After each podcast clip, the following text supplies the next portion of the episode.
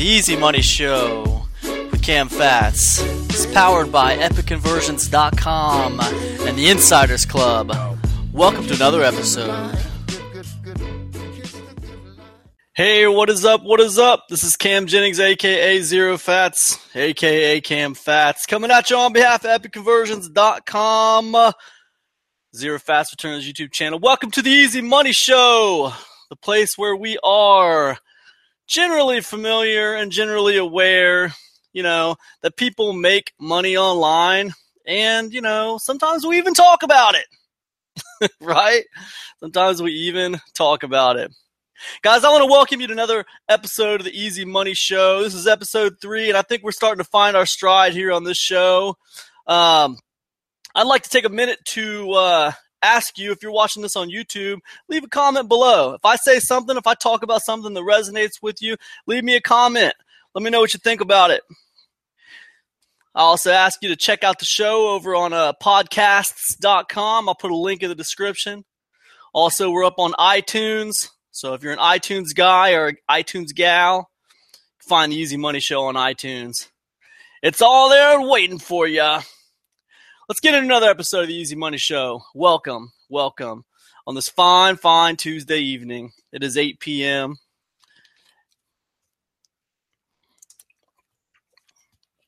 I want to talk to you guys about taking imperfect action. You guys know about taking imperfect action? It's a funny thing, man, because I take a lot of imperfect action. I really do. I take a lot of imperfect action in my business. Um, and it's always been like that since the beginning. I'll, I'll have to tell you, it, it's always been like that since the beginning. I've always been uh, somewhat of a risk taker. And as I've learned more about business and as I've grown um, as an entrepreneur, I've learned how to like minimize my risk. I've learned how to do things in such a way that minimizes my damage taken, right? Minimize damage taken. Kind of like a fight, right? So I've learned how to minimize the risk. Um, because let's face it, if it's just a 50 50 gamble, if we're always just talking about a 50 50 gamble, it's not going to take you very long to lose, right? So we can talk about taking imperfect action all day long. We can talk about taking imperfect action all day long, but the sad fact of the matter is the reason many times why people don't want to take imperfect action on big decisions, on big gambles, right? Like quitting your job and becoming an entrepreneur or starting a business. The reason why people don't want to take action on stuff like that is because they fear the worst. They fear they're going to lose all their money. They feel they're going to lose everything they own. They're going to be homeless. Uh, they're going to be the disappointment of their friends and family, and people are going to laugh at them. So taking imperfect action is hard. But that whole taking imperfect action thing goes well beyond the big ones, right? It goes all the way down to, you know, just starting a blog or, you know, uh, starting a podcast, right? Like this, um, or starting a YouTube channel or writing a book or, or anything, you know? We kind of micromanage, we kind of micro manage and uh, really, really dissect every little piece of what we might do, and then we don't take any action right? We kind of we kind of just stand by to stand by, as they say in the military sometimes. Um, I'll give you three. Uh, I was reading an article uh, the other day. It's called "How to Take Brave, Bold, Imperfect Action." Right? I thought it was interesting. Um, and you guys can think what you will about it. Uh, so it, it kind of breaks it down into three little three little steps to take brave, bold, imperfect action. Step one, decide what's really important to you right now. If you only had 30 days left to live, what would you pour your heart and soul into? What's your passion project or life's work that's being neglected or pushed to the side? What's a goal or a dream you've deferred for far too long? Decide on one thing that's really important to you right now, not your family or friends or your boss or coworkers, just you. Decide what's really important to you right now. Step two, take brave, bold, and imperfect action around it today. Choose one way you'll take brave, bold, and imperfect action around this thing that's so important to you. Do something to move it forward, no matter how small, huge, incremental, or scary. be brave, be bold, and let go of your perfectionism. And I think that's hard for everybody to let go of their perfectionism. I really do. As I always say, and now always do, you just have to get started. You'll build momentum from there, but just start. Take the first step and register the domain. Call the person, write the first words, throw the first colors onto canvas. Just start somewhere and build from there. So that's step two take brave, bold, and imperfect action around it today. Step three create momentum by continuing to take imperfect action.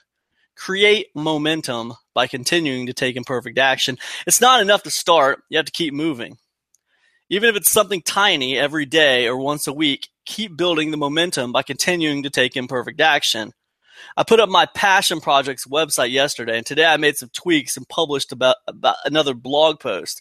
Every single day, I will do one thing, including post something relevant to the conversation on the blog to build momentum and start bringing it to life. What can you do every single day? It doesn't have to be massive, it just has to be something brave, bold, imperfect action.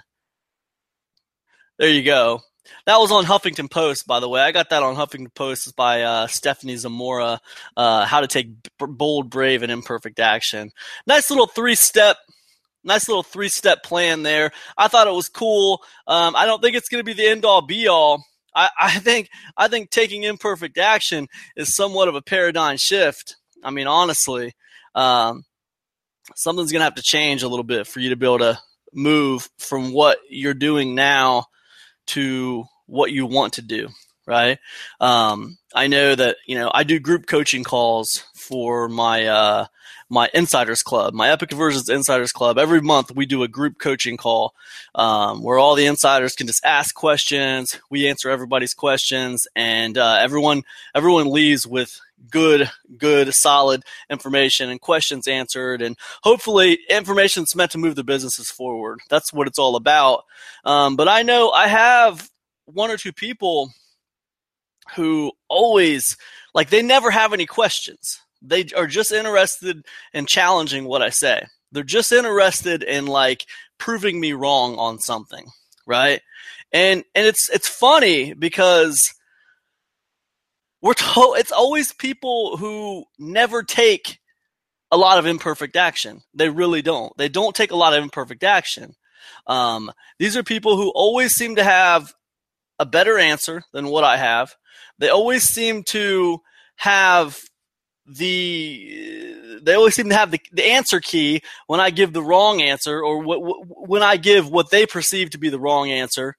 Um, and yet, when we look at overall stats, we see me succeeding and we see them failing to launch, failing to even get started. And I asked one of them the other day, I said, Hey, man, you know, why is that? Why is it that, like, I mean, clearly I'm not right about everything. I make mistakes, um, and yet I take imperfect action. I move my business, I move my business forward, and I get results. Um, and um, the answer was honest. It was I don't know. You know, the answer was I don't know why that is. I don't I don't know why I am failing to take action. Right? And I can respect that answer. I can respect an honest answer. Um, but you know, taking imperfect action, that's kind of what it is. You know what I mean? It's it's it requires a mental shift. Um, it's not going to be as easy as, hey, here's three steps. Just make sure you're doing it. You see, for some people, it's easy to sit back and to critique others. You know, it's easy for them to sit back and consume information, sit through two hour webinars, listen to hour and a half long podcasts like this one, and just consume information.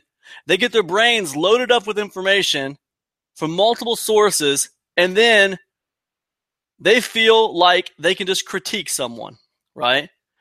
And and the sad the sad truth to that is, you know, the people who come to that group coaching call for my insiders, that's a waste. That's such a waste to critique me. That's dumb. Because I never came to the group coaching call like a man who who said he was perfect. I came to the group coaching call like a man who built something from nothing. And I can give you all my experience and I can give you all of my I can give you my time and I can give you my experience and I can give you my opinion on what you're doing, right? And what I suggest, what I suggested to that person and what I suggest to anybody is, you know, if you get someone like that who has built something from nothing, right? And you ask them their opinion on something, take what you can from them, disregard what you don't agree with, and move on, man. Move forward. Don't sit there and try to critique them and analyze them. You know, you're wasting your energy on things that do not matter.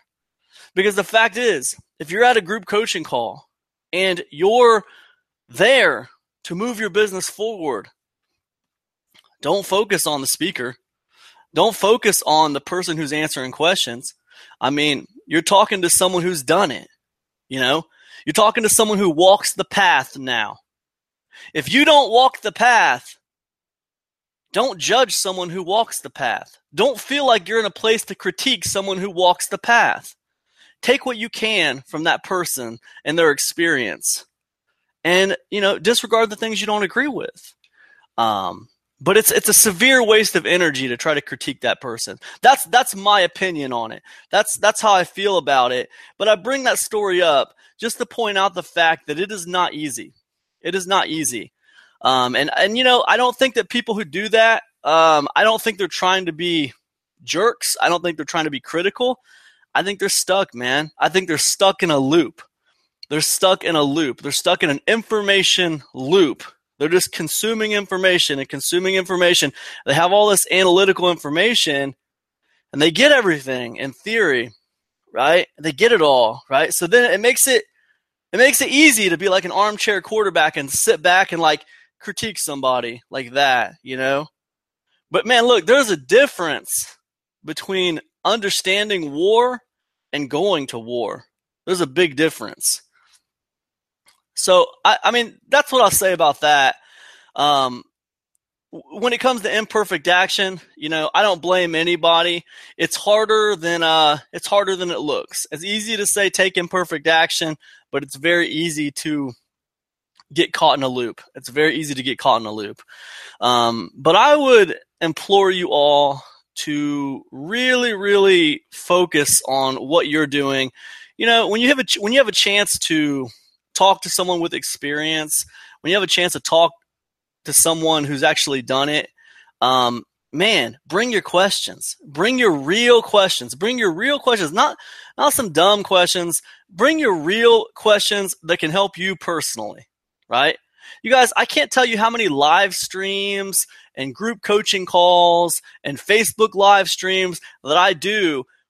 I'm very accessible to people. I can't I can't tell you how many I do and like nobody comes with questions. Nobody comes with good questions, right? All the questions are, are generally done by email um, or like Facebook comment section. Or I'm sorry, YouTube comment section, not Facebook. Never Facebook. You don't get a lot of Facebook comments on with questions. I mean, on Facebook, too many people are trying to vie for authority on Facebook, so you don't you don't get a lot of that in, in the internet marketing space. But on YouTube, you do you get people asking questions on YouTube, uh, and you get people asking questions by email. Um, but I, I, implore you, you know, if you ever get to be a part of a group coaching uh, experience, um, I implore you, uh, you know, listen, you know, ask questions that are going to move your business forward. Um, I'm not perfect, and my business is not perfect, but I take imperfect action and I adjust all the time, right? You know, I've been running a format for two or three years on my YouTube channel um, where I did one video a week, right? And you know, it started out videos about Amazon and selling on Amazon, and then it kind of moved on into other stuff, you know, affiliate marketing and you know, membership sites and product launching and stuff like that. It kind of evolved. As I evolved as an entrepreneur, my YouTube channel evolved, right? And as I became influenced by people like, you know, Casey Neistat and Ben Brown and all these big YouTubers who I really enjoyed their their videos, I tried to kind of step up my YouTube game. You know, I tried to kind of step up my uh, you know, kind of the way my YouTube videos looked and, and kind of the way I, way I edited them mostly. Uh, not as much the way they looked. I, did, I never focused on the, the camera uh, quality as much. Um, I did move, move my videos up to 7 780 and 1080p, I think. But uh, other than that, um, I didn't go out and get a really expensive camera. Um, but I did try to get better as a video editor, and you'll see that in some of my earlier videos. You know, and then, you know, I really, really got into watching the Joe Rogan podcast. I really got into the UFC a couple years ago, and that's how I learned about Joe Rogan. And then I really got into the Joe Rogan podcast. And I noticed I was watching all the episodes on YouTube. I was watching all the podcast episodes on YouTube. Um, and I kind of started getting an idea in my mind that I wanted to change the format of my YouTube channel to more of a podcast style format. Um, and, and, that's what I did. And, you know, I took a shot and I took a risk. And we're talking about something I've been doing for a while. Um, and I just, I just took a chance and changed it around. Um, and I do that, man. And you guys, look, I'm not going to lie to you. You know, sometimes I take risks and they don't work out. Sometimes I take risks and I feel like a big, dumb, risk taking fool right? And I don't even know why I take some risks sometimes. I just feel the need to constantly push the envelope, and I don't know why that is. Um, that's just something something that I have that I deal with. Um, I can tell you, you know, I, I, remember doing a product launch, you know, s- several months ago now that it just, it, it, it, you know, to a lot of people, it seemed like it was fairly successful because it did over $5,000, $5,000. It wasn't bad but I ran a reverse sales funnel on it, and it was a reverse sales funnel. It was the high ticket product was in the front, and then it kind of went to a lower ticket product, and then a small sales funnel off the lower ticket product. Um, and it was a very, um, very eccentric, eccentric sales funnel. It was very strange, um, and I just wanted to test it. I just wanted to push it, and I did. Uh, you know, look, I probably lost. I probably I probably did about half what I should have done on that product launch if I would have ran a normal sales funnel on it. But I didn't. Um, and I just, I like to push the envelope and I like to test things. They don't always work. Sometimes they work fantastically. I'm not going to sit here and brag about some of the things I've done. Um, but, you know, we could talk about that in another video or whatever, but I'm not going to talk about it here. But yeah, I mean, look, obviously if if if some of the things I've tried haven't worked, I wouldn't be working for myself. Okay, I wouldn't be. I'm sitting here in an office right now that I rent out on a monthly basis. Uh, I'm not at my house. I'm actually in an office building right now, and um, you know, I pay a home mortgage. I pay uh, a rent on this office space. I pay for two cable um, internets and various other monthly expenses obviously if some of my risks risks did not pan out, then I wouldn't be able to do that. I'd be working for someone else who knew how to make money. But the truth is, I know how to make money. So, how do we get there? Well, I'll tell you. Um, number one, you can't be afraid to take risks. Number two, you work on minimizing your risks, right? You you work on minimizing the damage that your risks cause, right? You see, I was able to do that weird reverse sales funnel several months ago. I knew my damage was minimized because I had a membership site. I knew my damage was minimized because I had a YouTube channel. I knew my damage was min- minimized because I had a few different income sources, right? So I had things in place to minimize my damage. So, and I think that's that's what you got to do as a smart entrepreneur. Um, but uh, I'll tell you something. you waste too much time critiquing people and learning all the time and not taking enough imperfect action. You have to take imperfect action. If you don't take imperfect action, you're never going to win. That's all there is to it. You're never going to know everything, especially on the internet because it's a dynamic environment. Things are always changing. You know, you could be an expert on YouTube this year, and by this time next year, you could be a newbie because you don't know what you're talking about anymore. Things have changed, right? YouTube of two years ago is totally different than it is today. Totally different. So, I mean, you, have to cut off the information loop. You know, give yourself a set amount of time to to learn something. Like maybe give yourself 3 days to learn as much as you can about something and then jump in. Guys, I started this podcast with, you know, a, a set amount of knowledge on podcasting. I'm nowhere near an expert on podcasting whatsoever. Um, I jumped into it. I knew I liked podcasts. Um, I knew I had enjoyed listening to them. I knew that I'd done some research on them. I saw that they were starting to blow up as a popular medium. And I know that I like audience building. So I wanted to get in on the podcast thing right? And I did, man. And I'm not perfect. And the longer I do this, the better I'll get at it. And that's just the way it is, man. And that's the way I see it. And I think you got to approach it like that as an entrepreneur. If you want to be an entrepreneur, if you want to be a successful entrepreneur, you got to approach it like that a little bit. You just got to jump in, right? And you can never forget that, you know? That's not just like taking the big risks, you guys. Um, that's also the little things, like doing a YouTube video, right? jump in. It doesn't have to be perfect. And I tell you, a, a, good tactic when you're doing things and you don't feel like you're that good at them or they're not that great, own it. Just own it, man. Own it. Let people know, hey, this is my first blog post ever. I don't generally do a lot of writing, but I'm just getting started and I'm committing to doing at least one of these every single week.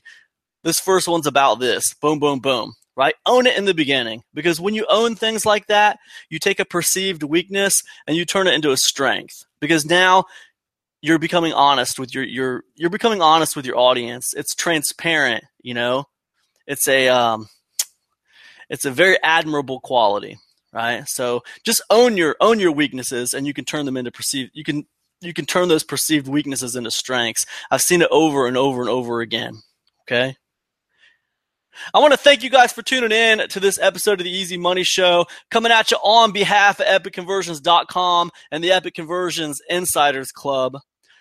That's my monthly membership program where you get free mentoring once a month. We have a group coaching session. It's always awesome. It's always live and it's always fantastic. People walk away with a lot of cool information and a lot of stuff that helps them move their business forward. Our next one's October 7th. 10 a.m. Eastern time. We do it on the first Saturday of every month. We get together. People come to me with their questions, um, and we get their businesses moving forward. We also drop weekly actionable content in the Insiders Club. Put out a new product every single month in the IM space. The Insiders Club gets it for free, right? Drops in the Insiders Club every single month. Actually, uh, yesterday I just released the newest one. It's a cool affiliate marketing strategy to help you get review copies. Re- review copies on affiliate products, getting approved for affiliate products is very challenging for people just getting into affiliate marketing. It's kind of a hard thing. If you don't have any sales under your belt and nobody knows who you are, when you go requesting a review copy of a product, product vendors are going to see that you have no sales, you're just like a nobody, and they're going to be like, man, who is this cat? He just wants a copy of my product, right? So it gets a little bit hard to get review copies sometimes. So in the Insiders Club this week, yesterday we dropped a nice little strategy that's going to super, super, super improve your your uh, your uh, percentages of getting those review copies, as well as getting approved to promote products. You guys are going to love that in the Insiders Club. That's a cheap promotion from my Epic Conversions Insiders Club. Anyways, cool. All right. I got a story for you guys. It's called The Rise of Ngo.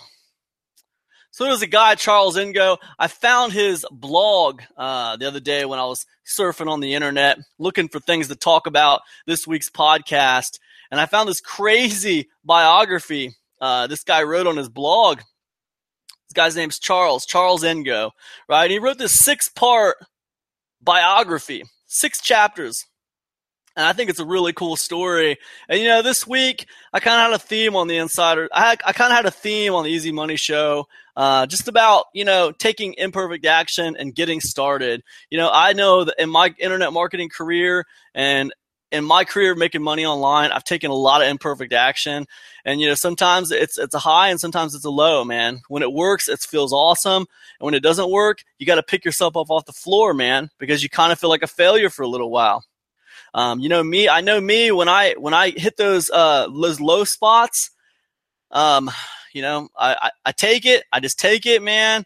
Maybe I lose my mind for a day or two, and I'm right back on the grind, and I just get back into it because you know you have to have a short memory in this game for success and for failure. Um, you gotta you gotta remember what works. You gotta remember what doesn't work. You gotta take the data you can from things, but you gotta move forward. You know, you can't be content with what you do, um, and you definitely can't dwell on the failures. Let's talk about this. Let's talk about this uh, rise of Ngo story, though. Uh, I'm going to read right from Charles's uh, Charles's blog. Hope he doesn't mind. I want to give you guys a story. If you'd like to read it for yourselves, check out Charles Ngo. That's C H A R L E S N G O dot com. Is called The Rise of Ngo, Chapter One, and I will put a link to this in the description. Um, chapter One.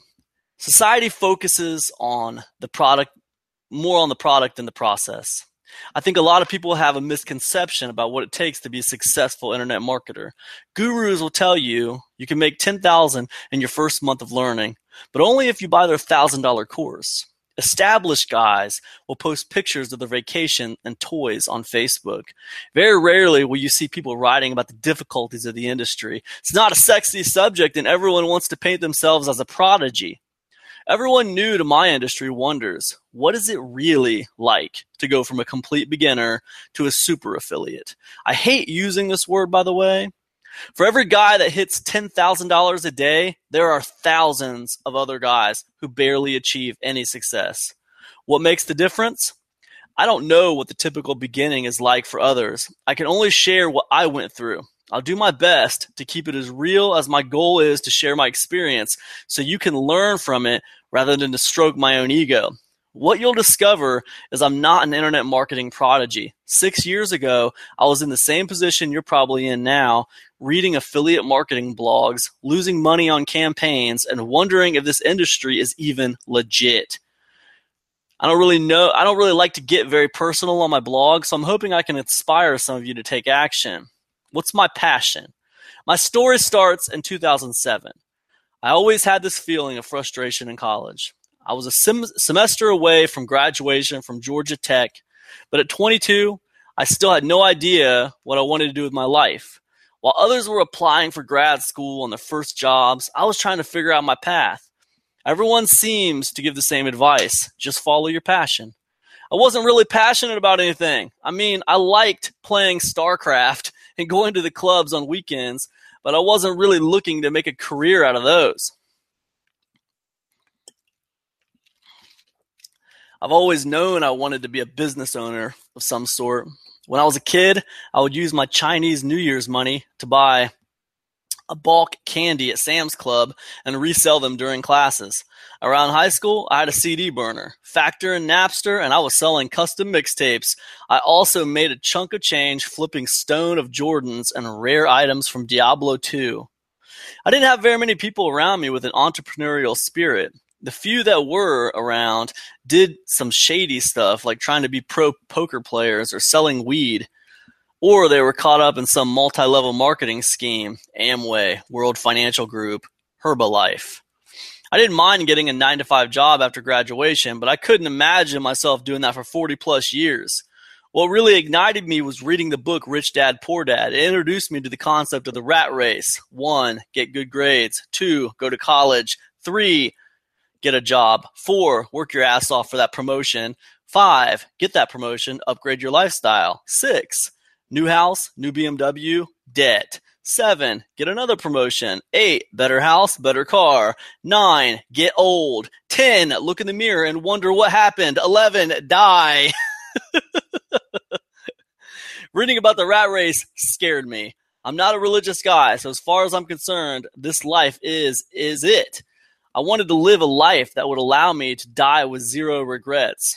I didn't want to spend my life taking orders from someone else or making my boss rich. Also, traveling is a huge part of my identity. So, how could I see the world with two weeks of vacation a year? To keep my spirits up, I read books. I didn't have much money at the time, so my Saturdays were spent leeching off of Barnes and Nobles. I pretty much read whatever was on the top 10 list in the business section Think and Grow Rich, Rich Dad, Poor Dad, The Four Hour Work Week, The Millionaire Next Door, How to Win Friends and Influence People. I knew I wasn't smart and had a solid work ethic. I knew I was smart and had a solid work ethic, but I didn't have direction. The eBay days. My 22nd birthday was coming up, and I decided to get a present for myself. I settled on a digital camera since I'd never had one before. I thought I should be taking some pics to remember my college days. Unfortunately, the Canon I wanted was 300 bucks, which was twice my budget. My mom taught me to always try to find a sale or deal before buying something expensive. So I went to Fat Wallet and Slick Deals. They have forums where people are constantly posting insane deals, liquidation sales, price mistakes, coupons, etc. I was able to find the exact Canon I wanted on sale. It was originally 300 bucks, but someone outlined a method to buy it for $140. I can't remember the exact process, but it involved price matching a competitor and then applying a coupon. I went to Staples that afternoon and left with the camera that cost me $150. I was playing around with the camera, excited that I was able to beat the system, but then an idea struck me. How much could I resell this camera for? A quick search on eBay showed it was selling for $270. I listed it on eBay, jacked the shipping up to 20 bucks, and made a quick $150 profit for an hour's worth of work. Why settle for $150? I went to every Staples in Atlanta and maxed out my credit card. I ended up buying around 10 cameras with my $1,500 credit limit at the time and flipped them all on eBay. I was doing classic price arbitraging, buy low and sell high. At that time, I was working at a gas station on the weekends for $8.25 an hour. That week, for three hours of work, I made about 1500 bucks in profit. For 16 hours of work at a gas station, I made $128. The next week, I went to the gas station and quit my job. I found an opportunity and I had to go at it with the full force. Took a risk, didn't he? He took a risk. Chapter 2. Give us a chance to load.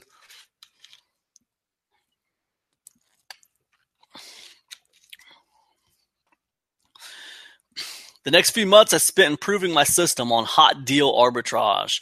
I remember attending lectures and sitting in the back with my laptop glued to Fat Wallet and Slick Deals if someone posted a hot deal, I had to jump on it immediately, or else it would be sold out in minutes. One time I remember skipping an entire day of classes to take advantage of a Best Buy price mistake. I missed a class on entrepreneurship in order to do my own entrepreneurship. I think my professor would have liked that excuse. The best part of my system was I couldn't lose money. I could do rough calculations on my profit margins before I bought the item. One, how much does this item cost me after taxes and shipping? Two, how much has it recently sold for on eBay or Craigslist? Three, how easy is it to sell this item and how fast can I sell it? Four, what will eBay and PayPal fees be? Five, can I overcharge on shipping and make a profit? It was a foolproof way to make money because I could always return the item if I couldn't sell it. The more I did this, the better I got at it. Some weeks I could make a thousand or two, but some weeks I would make zero. I was relying on stores having amazing deals, and some weeks there weren't any amazing deals. I don't think you could sustain a career doing this, but for me as a student, this was great. Over the next few months, I started learning some business principles on my own. One, patience. I had a slow week and decided to buy some low ROI, that's return on investment items I figured 20% ROI was better than sitting around with the cash doing nothing. Wrong. A few days later, I found an amazing deal that had the potential of 150% ROI, but I had no money. My cash was all tied up in that 20% ROI deal. If I had been more patient and waited for a better opportunity, I would have made a lot more money. From that point on, I made a rule to go for only 100% plus ROI items. Two, time. This business was taking up a lot of time. I had to con- constantly find deals, list the items on eBay, print labels, pack the items, ship them, etc. To list the items, I bought some software and made templates using Auctiva. For the packing and shipping, I enlisted the help of my friends who would stop by every day to pack items and take them to the campus post office. I paid them 50 bucks a week for not a lot of work. Three, research. I started going on eBay forums and finding out ways to save money and game the system. I found out I could save a lot of money by shipping with USPS flat rate boxes. Plus, they gave away boxes. My eBay account didn't have a lot of feedback scores, so I bought recipe ebooks and pretty much bought feedback for one penny each. I also researched the best times to list auctions and the best length of time to keep them going. Each day I was getting better and better at this game. Four, competitor research. I knew I wasn't the only person doing this hot deal arbitrage. There had to be other people making money from this, and I was sure there was a lot more experience than I was. Whenever I had a really good item for sale, I would see who else was selling the item. I'd visit their profile to see what else they were selling and found things I never thought of before. My specialty item were computers and computer monitors. Every few weeks there'd be a killer deal on a decent computer and LCD monitor set for about 350 bucks, usually from Dell. I found that I could sell the items separately. The computer for 350 and the LCD monitor for around 250, making a profit of $250. What I liked about these deals was that I could sell them locally on Craigslist and save on shipping and PayPal fees. The best part was the turnaround time. I could list an item, sell it the same day. With eBay, I would have to do a three day listing, ship it to the buyer, and then transfer the money from my PayPal to my bank account. Pigs get fat, hogs get slaughtered. Earlier, I mentioned that I did research to see what other guys were selling. One day, I checked out a competitor's profile and saw an interesting item they were selling. I did some research and saw I could buy the item for 50 bucks and resell it for 300 bucks on eBay. I found a contact on Alibaba from Guangzhou. What's cool was we Skyped and he gave me a discount on the order for being Cantonese. I sent out a $2,000 Western Union money transfer, which was a required minimum for the order. If he screwed me out of the deal, that 2000 bucks was gone. Those were nerve wracking two weeks. The items came, and the next two months I made $25,000 profit. I went from making 825 an hour to $12,000 a month within three months. I knew things were too good to be true, and my PayPal got, account got pay- banned. Not going to get into why. To make things worse, they froze $10,000 I had in that account for the next six months. Even though I made a good profit for that time, I think I would have made more over the long run if I'd stuck to my original system. It felt nice to have money for once. I didn't have any more credit card debt. I could fill my gas tank to full each time, and I could take my girlfriend out to restaurants nicer than $5 pho joints. They say money can't buy happiness, but trust me, life's a lot better when you don't have to worry about your finances. The biggest takeaway from my eBay days was that I wanted to make my living on the internet somehow. I could set my own hours, I could work from anywhere and I could rely on the internet because it was only going to get bigger. This was my calling in life. I had no idea what to do, but now I had a direction to go in. Discovering internet marketing. The first time I heard of internet marketing was through the four hour work week. I read it and got inspired, but I still didn't know how to apply the concepts. I spent a few weeks going Google searches on how to make money online. The problem was I had no clue who was fake and who was real and it seemed like everyone was trying to sell me something. Were people really falling for this shit? Make $10,000 a day by pushing a button? Somehow, my web surfing landed me on a Make Money Online blog where the guy broke down his earnings made just from blogging. John Chow, Income Report, June 2007. Are you kidding me? 12,000 a month just from blogging? From John Chow's blog, I went on to discover Shoe Money, his famous picture of an AdSense check for $130,000 blew me away and opened my eyes to the potential of internet marketing. I found these two guys to be pretty inspirational. John Chow is an older guy with a bad accent, and Shoe Money used to work in a customer service and was obese. These guys had their disadvantages when they started out, but were still able to overcome them and find success through internet marketing. That's what I realized. I had no excuse to not be successful. I now saw that the internet marketing doesn't discriminate when it comes to success.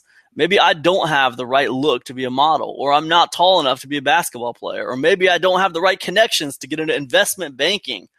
But internet marketing doesn't care. It doesn't matter if you have a college degree, what race you are, or if you're living in a third world country. All that matters is whether you have the skills to do the work. So now that I discovered internet marketing, I spent the next six months trying to learn it chapter 3. Let's let this thing load here. Hope you guys are enjoying this story. I thought it was pretty interesting, and uh, I'll be honest with you, I didn't read this whole story. I, I read the beginning of it, and I said, you know what, this story looks fantastic. I want to read it on my on my podcast. So that's what we're doing. Hopefully Charles Ngo doesn't give me a cease and desist. Hopefully he doesn't mind that I'm sharing this his story on this podcast. Um, I, I, I did uh, let you guys know how to find the original story. I think it's a fantastic story. I think it's inspirational. Uh, let's get into chapter three. Okay, the next phase of my journey was what I call the black hole of internet marketing. For every 10,000 people who try to make money online, maybe five will actually end up earning a full time living from it. Why? Information overload. Affiliate marketing, ebooks, blogging, YouTube, vlogger, SEO, e commerce, consulting, develop a service, four hour work week, muse, etc. The problem is some people can't focus and end up drowning in opportunities. Shit information.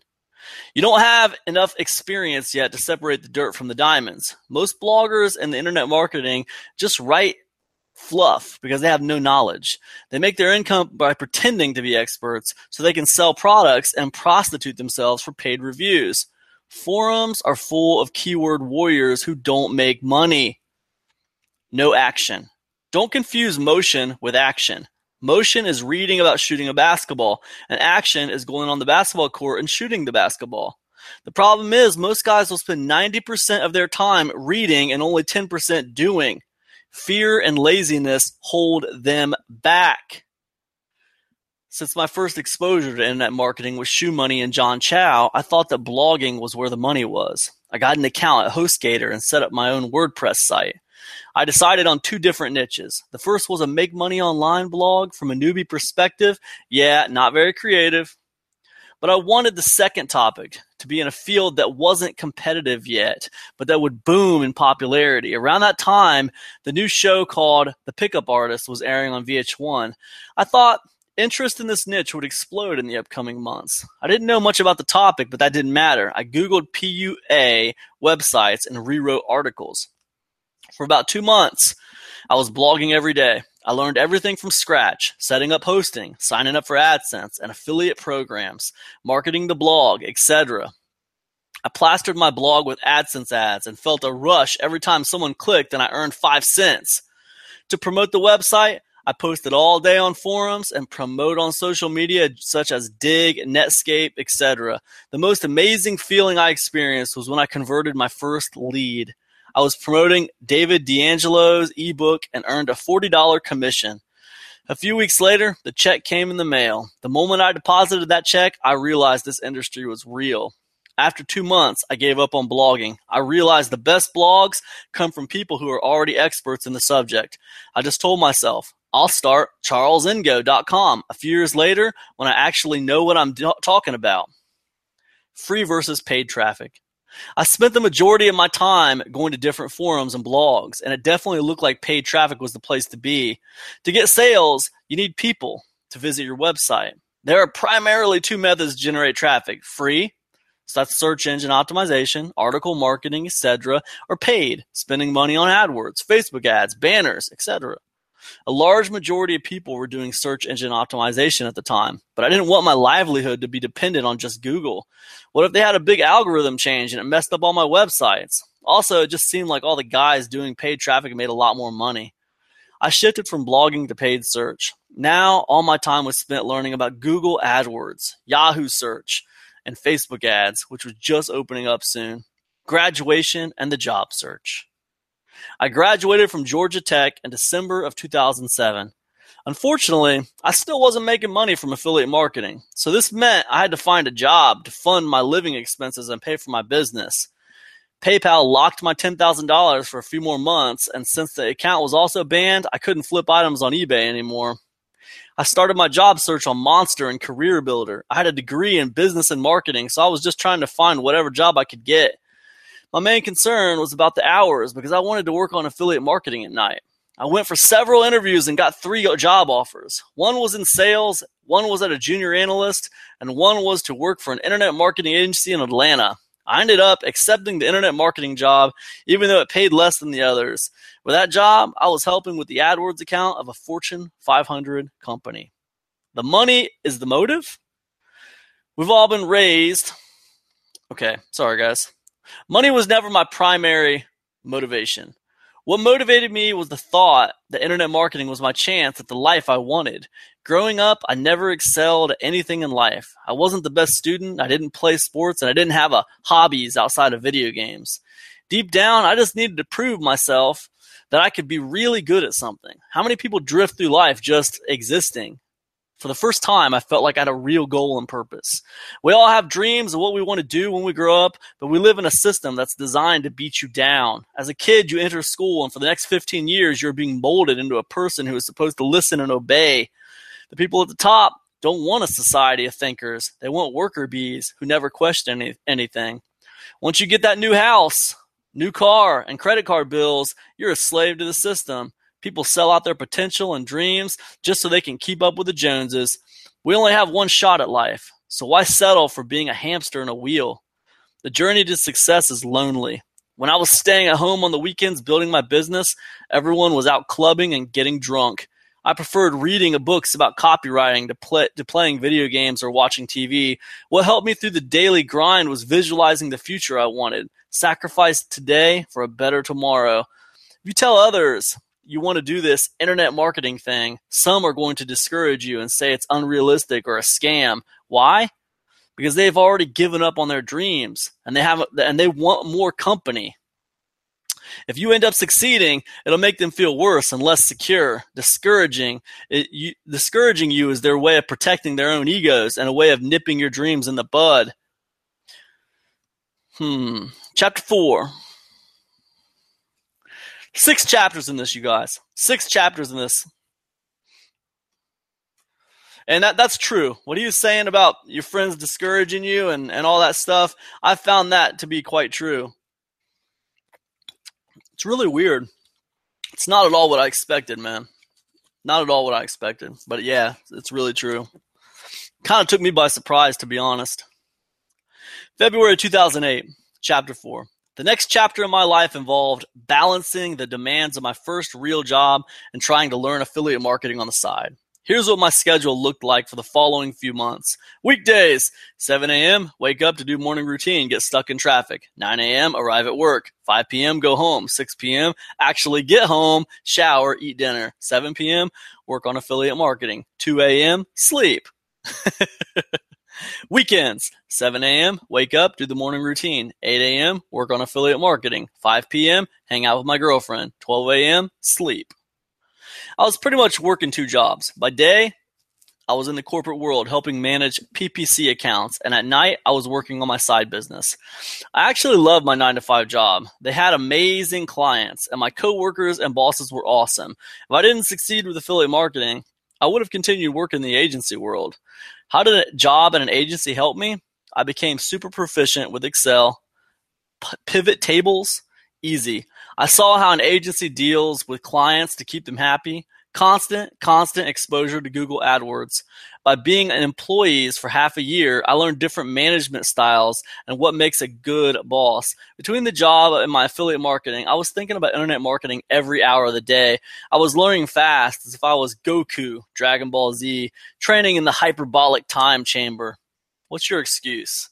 I notice whenever people try to break into the industry, they always have excuses ready. I don't have any money, my schedule's too busy, or I'm not really good at technical stuff. They make excuses before they even start.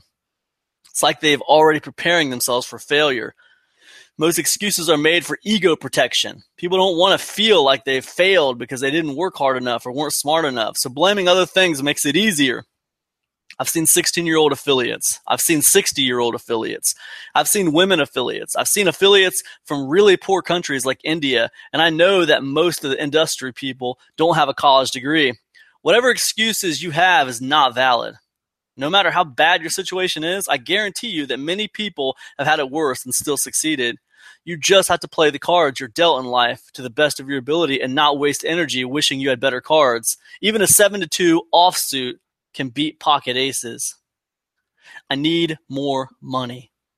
It's interesting to see that money and personal finance have become uncomfortable topics to think about. It's weird to ask someone how much money they're making. People keep hitting with over people keep getting hit with overdraft charges because they feel uncomfortable looking at their bank accounts. Running a business means you need to keep a really tight leash on your finances. I was bootstrapping the operation myself and it cost money, servers, tools, and paying for the actual traffic. I simply needed more money, and there were only two ways to do it: increase my income and decrease my expenses. There wasn't much I could do to increase my income since I was making a salary so I turned to freelancing to earn some extra cash. I didn't have any major talents like programming or graphic design, but I noticed people were buying 500 word articles for SEO content for $15 each. I spent a few hours each week researching and writing articles and was able to make an extra $500 a month doing it. To decrease my living expenses, I moved to my friend's house and paid only $350 a month for a room. I saved on my groceries by clipping coupons. I rarely went out to eat, mostly cooked at home. Between the articles, writing, and decreasing my living expenses, I was able to scrounge up around $900 a month I could dedicate to affiliate marketing. My mindset was that every dollar I saved was a few clicks I could put towards my campaign. Every campaign I could afford was me moving an inch closer to my goals. For the previous five years, I was driving a 1995 Acura Legend, which literally broke down on the highway at 200,000 miles. Fixing the car would cost me more than the car was worth. I really didn't have the money to spare, but I needed a new ride. What was weird was even though I wasn't making as much at my job, the car dealership approved me for a $40,000 car loan at a ridiculously high interest rate. The salesman was trying to sell me a dream. What he didn't realize was my dream wasn't a BMW 3 Series. My dream was a GTR or a Porsche 911. Having a high monthly payment and wasting thousands of dollars on paying interest on a car that I didn't really want was taking money away from my goal. I went to the local credit union and got a reasonable $10,000 loan with a 3.5% APR. I bought a used red Lexus IS 300. On the road to success, there will be a series of tests designed to kick you off your path. Being offered that new BMW was a test drive. It was a test. Having to choose to work at night instead of playing video games was a test. Dealing with negativity was a test. Anyone who was negative about my ambition was cut off from my life. Life throws these tests at you to see how bad you really want it. Success only rewards those who deserve it. Dealing with failure. 14 campaigns, all failures, minus $4,000. Most sane people would have quit a long time ago, and I wouldn't blame them. How did I stay motivated? I kept telling myself it only takes one campaign. Seriously, all I need to do is just stay persistent and keep learning. If I keep launching campaigns, one of them is bound for glory. Most people quit because they put too much pressure on themselves and have an unrealistic timeline. It's like the fat guy who works out for two weeks, then quits because he hasn't lost any weight it's hard to see progress when you're in the trenches. You, you have to stick to your goals and have faith in the process. I never had any doubt in my mind that I would eventually make a full time living from this industry. Why? I'm a huge fan of having smaller but realistic goals. I wasn't trying to be a millionaire. This was early 2008, and there weren't any ballers in the industry yet. After reading the Four Hour Work Week, I just wanted to make around 40,000 a year and travel in Asia. My thinking was quite simple: the more you practice something, the better you get at it. Can't talk to women? Cold approach 500 women and you will improve. Suck at chess? Play 500 games. You will improve. Not a good writer? Spend 30 minutes writing every single day and you will improve. I concluded that affiliate marketing was a skill. The only way to improve it was through constant practice. I didn't mind losing money as long as I was learning from each mistake. The mistake that most people make is they believe there's a magic bullet they can find in a forum or a blog post. They read and read and read and never implement what they learn. The problem with reading and no action is you don't have the right perspective to understand the material. Everyone's impatient and wants instant results. These kind of people don't achieve their goals, but they make amazing customers. Why do people get stuck in the pattern of reading and never actually working? Pain avoidance. Let's say I want to become a better writer and I write 15 minutes a day. I'm not really losing anything other than the cost of time. Internet marketing comes with several pain points if you fail. You can lose money, and people don't like the feeling of sucking at something. When I lost $300, I didn't think about what I could have bought with that money. I didn't think about new games or a new nice dinner. I reframed that loss as a gain. I just spent $300 on data on a lesson that I can't learn anywhere else. People want to learn while avoiding pain. Reading books, ebooks, blog posts, and forums make them feel like they are learning about this stuff without actually going through the pain. The different campaigns I tried. Some niches I did. A ClickBank product for reversing someone's phone number. A ClickBank product for an online tattoo gallery website. Credit reports, home insurance, ringtones, and I was bidding on song titles. I heard payday loans were quite hot. I decided not to do it because they were just too dirty, even by my standards. I was only working on Google AdWord campaigns at the time. There were plenty of traffic sources to choose from, but I felt I had a natural advantage with this platform because of my 9 to 5 job. The problem with AdWords, though, is that it's one of the hardest traffic sources to understand and optimize. You have to deal with quality, score, keyword research, grouping the keyword, bid prices, etc. For a newbie, that's a lot of optimization. My campaigns were becoming a source of great frustration for me. Every week, I would research a campaign, set it up, launch it, and lose money. After a campaign started losing money, I didn't really know how to optimize it. Not only that, but I had no clue whether I should stop a bleeding campaign or try to make it work. My conclusion was to give a, was to always stop the bleeding and switch to a new campaign. My affiliate managers were always telling me about a new hot offer and I always thought this is the one. As a newbie, you feel frequently confused because you don't have enough experience yet to separate the gems from the dirt. Big shout out to my original affiliate managers Greenberg at Copeac, Frazier at CD, CXD Digital, Sessler at Azoogle, and Leanne at Neverblue. I didn't know anyone in the industry, and it was my affiliate managers that let me know this industry was real and there were people out there making this work. Even though I had a peasant affiliate status for months, they still found time to answer any questions I had. With each campaign, I thought I was getting closer and closer to profitability. Tracking 202 wasn't available yet, so I had to do some really filthy tracking using PHP and passing sub IDs. I learned how to create landing pages from scratch. I started applying what I learned from copywriting into creating ads, and it was amazing to actually see results from the techniques. I didn't have a profitable profitable campaign yet, but I knew if I kept going, I'd hit one sooner or later. All that mattered was that I kept faith and stayed on my path. The $100,000 blog post there was a lot of shitty affiliate marketing blogs back in back then. 99% of the blogs today still are. But my favorite one was nickycakes.com. Most of his posts were calling out people in the industry on their bullshit, but occasionally he dropped some gems if you were smart enough to see them. I was reading his blog and came across his blog post. Still can't make money with Facebook? Nick gave away a profitable gaming campaign on Facebook. My initial thoughts when I saw this post was that it was already too late to run this campaign. He has thousands of readers, and I and I was quite sure that a bunch of them already launched the campaign.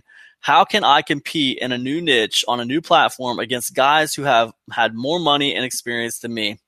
I made a big commitment then, and I told myself I'm not quitting this campaign until I lose a thousand dollars. I figured the problem was that every time my campaign lost money, I would switch I would switch to another offer rather than actually try to figure out how to improve it.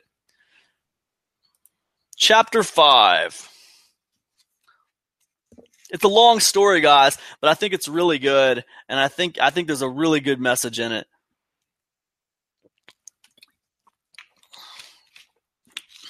I mean, I love how he starts way back at the beginning with uh, eBay and goes into all this stuff. This is fantastic. March 2008. I'm going to analyze the campaign from my newbie perspective. My methods have obviously evolved since then. Some of these techniques aren't the best practices for 2013. I'm just trying to give you insight into how I approach the campaign as a newbie. Reading Nick's post, I came to a few conclusions about the campaign. I wanted to direct link this offer. I needed to brainstorm images. I used in-game screenshots to begin with. I pretty much used the headline examples Nicky Cakes gave, plus came up with my own stuff. Game of the year 2008, better than Half-Life 2, free FPS game, play games in your browser, etc. Remember that this was my very first time advertising on Facebook. All my previous campaigns were with Google AdWords. In order to optimize, I wanted to keep them as simple as possible. I thought of it as a science experiment, which has controlled variables, independent variables, and dependent variables. Test one What are the best age groups? Controlled variable Elements that you keep the same. The offer images and ad text were kept identical. I just picked an image that did well. Used Game of the Year 2008 as the headline and, fe- and featured one offer. Independent variable. Why am I changing or testing? What am I changing or testing? I'm testing the age groups. Dependent variable. The new value that changes. Basically, I'm looking at the click through rates, CPCs, and the return on investment. First thing I did was split test the age groups. And then he, he gives a series of age groups, guys. I split the initial bids high. The results the results that were the 13 to 18, 19 to 21, and 22 to 25 demographic did the best. 19 to 21 group was the most profitable. Unfortunately, I lost money and was at minus 100% ROI. No big deal. Test two. What's the best headline? I used the 19 to 21 age group since it did the best, and I just used an in game screenshot. Remember, I'm only testing one thing at a time. For the headline, I decided to test Game of the Year 2008 versus Better Than Half Life 2 versus You Suck at This Game. This was a big aha moment for me. Better Than Half Life 2 doubled the CTR of the other two. I was comparing this game to a more popular one, and it worked. It's like saying your new band is better than the Beatles. It's going to get people curious. I didn't. I did another headline test where I used the top five most popular first-person shooting games at the time. There was one game that absolutely demolished the rest of them. I'm not going to mention which game that was, since I don't want to get into trouble. Test three. What's the best image?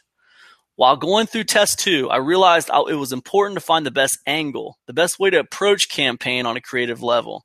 Now that I knew the best angle headline, I needed to find the best image to go along with it. I used Google image search and pulled in-game screenshots from that ultra popular FPS game I found in the headline test. I couldn't believe my eyes. The images gave me an absurd CTR. I can't remember what the CTR was, but I remember that my clicks were like two cents to three cents each, but my earnings per click were like 30 cents EPC. The first day the campaign popped, I spent maybe $350 and generated $1,000 in profit. It was insane. I would repeatedly refresh my stats, and the numbers kept going higher and higher. Pro tip just because an ad has the highest CTR doesn't mean it's the best. You need to also check the conversion rate of the ad through a tracker. I've had some ads that got extremely high click through rates, losing money because they didn't convert well. I didn't have a tracker back then, so I just went with CTR to measure the effectiveness of the ad. Expanding the campaign. Now that I've found the best angle and best images, it was time to scale. Originally, I tested only one demographic. So now I took the best headline image combination and expanded the campaign to the rest of the age brackets. I also expanded the campaign to other countries such as Canada and the United Kingdom. Expanding to those countries was easy profit because these countries weren't as competitive. Cash flow issues. A big problem was coming up. I was running out of money. I was on monthly checks from Neverblue and requested to be upgraded to weekly wire payments. The issue was the first wire would come in about two weeks, and I could only last another two days at the rate I was going. I needed a few thousand dollars, and I needed it fast. I didn't even consider asking my parents because I wanted them to think of me as a man. If I achieved success, it would be 100% on my own. The only person I knew who could let me borrow that kind of money was my roommate at the time.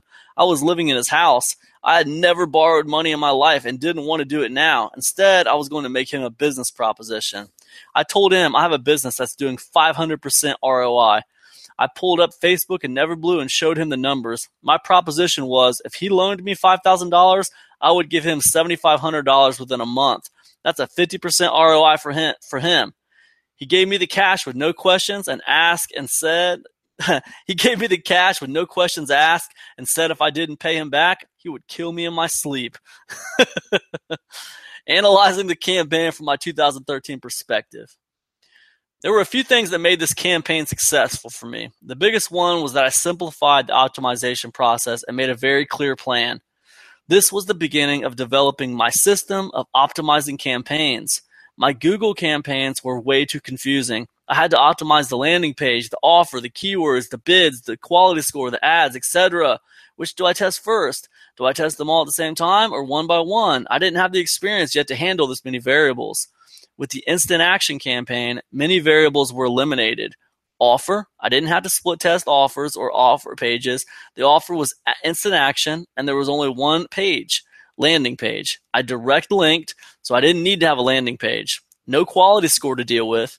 In AdWords, you have to group your keywords in a certain way, and you don't know the best way to do it because it's subjective.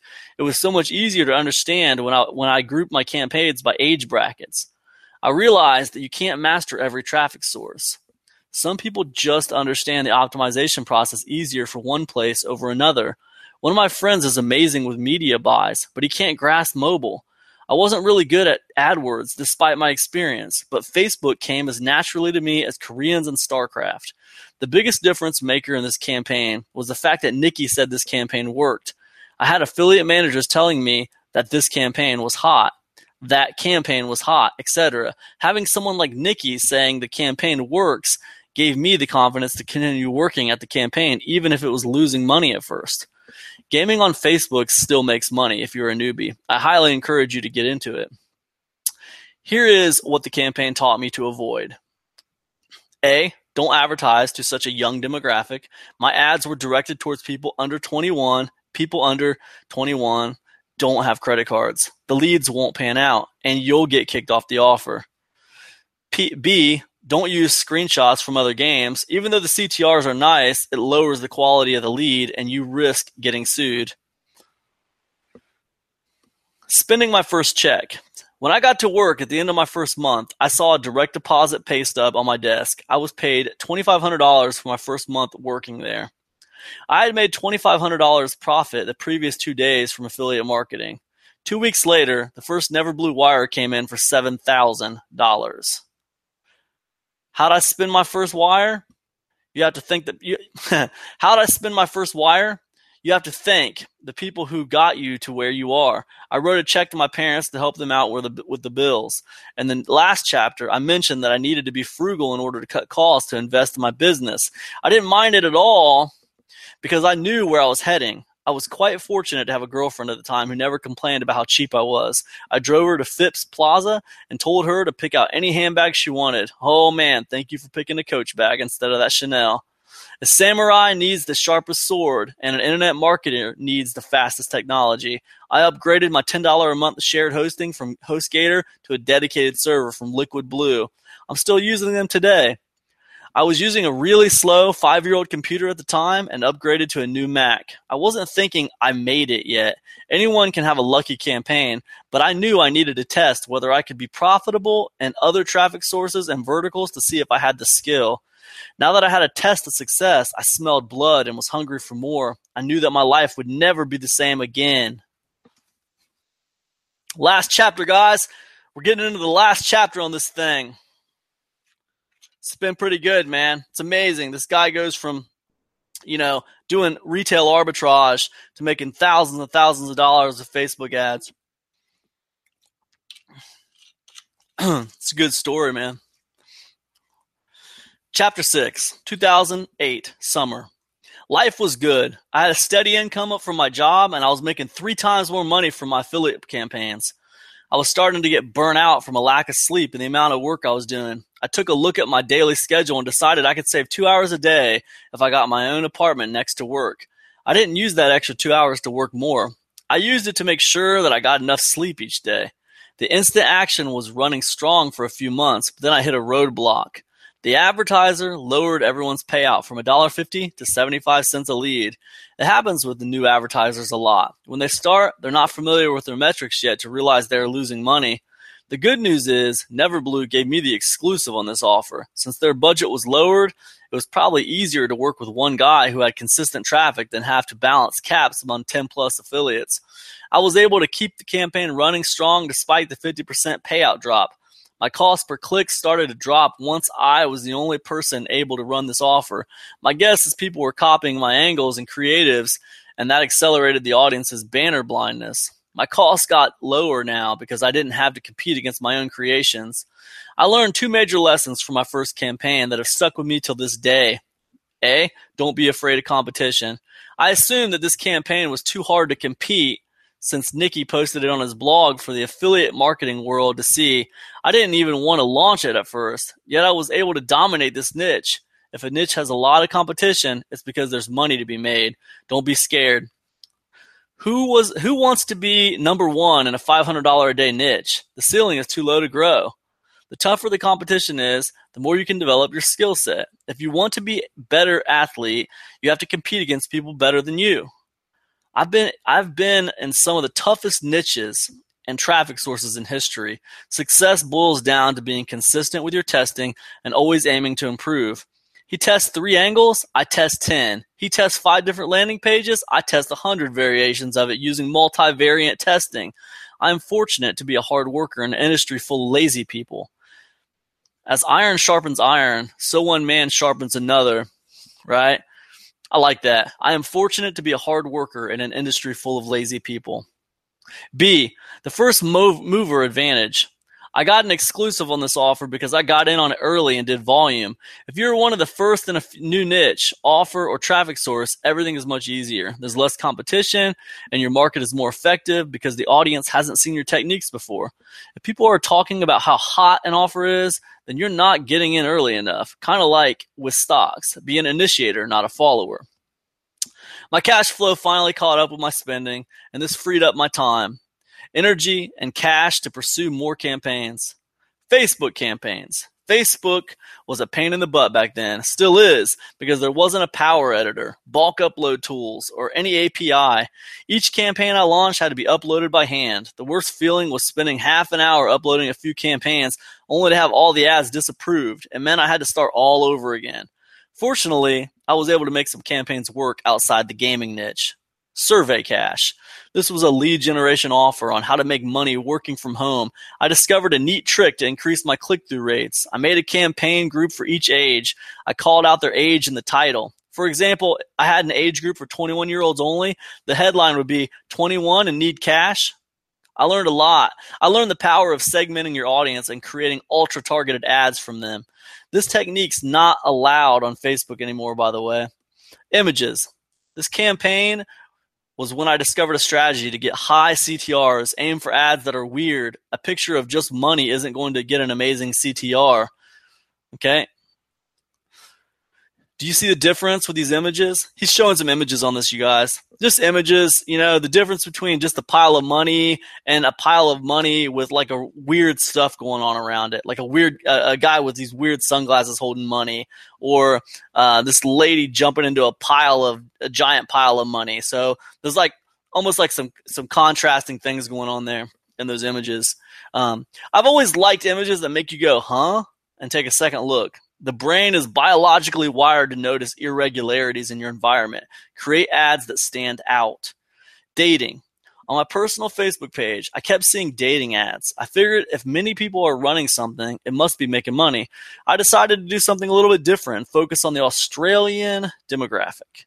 The dating niche was extremely simple to make money in. I would direct link, sneak in some ads with cleavage, and then profit. Sneaking in the ads was the hard part and I started discovering tricks to make the process easier. For the example, there were certain times of the day when my ads were five times more likely to be approved. I also did something called the sandwich method. Instead of submitting three naughty ads in a row, I would submit 50%, 50 plus clean images and sneak the naughty ads in the middle. I figured the reviewers would just hit approve, approve, approve, approve, and after 20 plus images in a row of clean images, they would start lowering their guard a bit. Goals. At this point, I was averaging about $10,000 a month in profit, but I had no intentions of quitting my job anytime soon. I still had student loans and a car loan.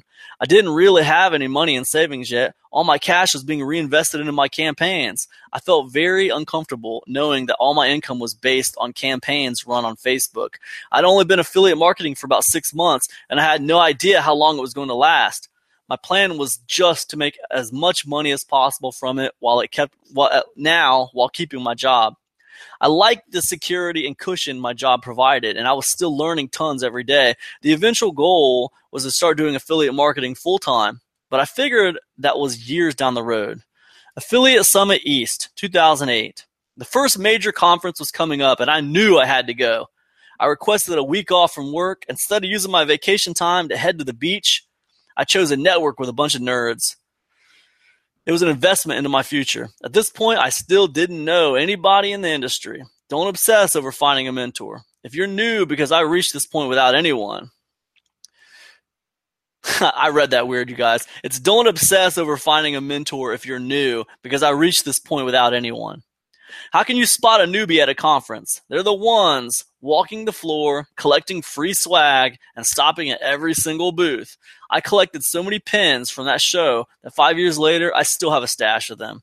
The coolest part of the conference was affiliate managers talking, taking me out. I was riding around in limousines and eating fancy steak dinners. I realized something at the conference. Most of the affiliate marketers I met were around the same age I was, and most of them were already working full time and making less money. What exactly was holding me back? A few things popped into my head. If I could make 10K plus profit a month only working four hours a day, how much money could I make if I worked 12 plus hours a day? What's the worst case scenario if I quit my job? If all my campaigns died, I had six months of work experience and degree from Georgia Tech. I was pretty sure I could find another job if I had to. When I came back from Boston, I knew I had to walk into work the next day and put in my two weeks notice. The longer I would have stayed at my job, the more comfortable I would have grown. Comfort is the enemy of growth.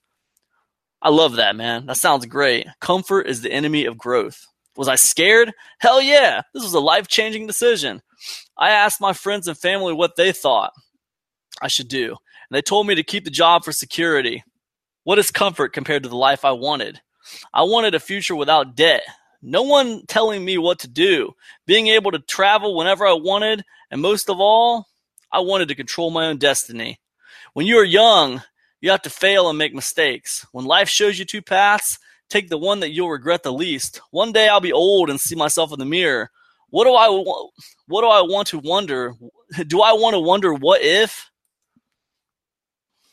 Do I want to wonder what if? Looks like we got a chapter seven here, guys.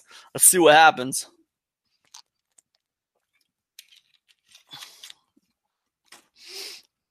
I think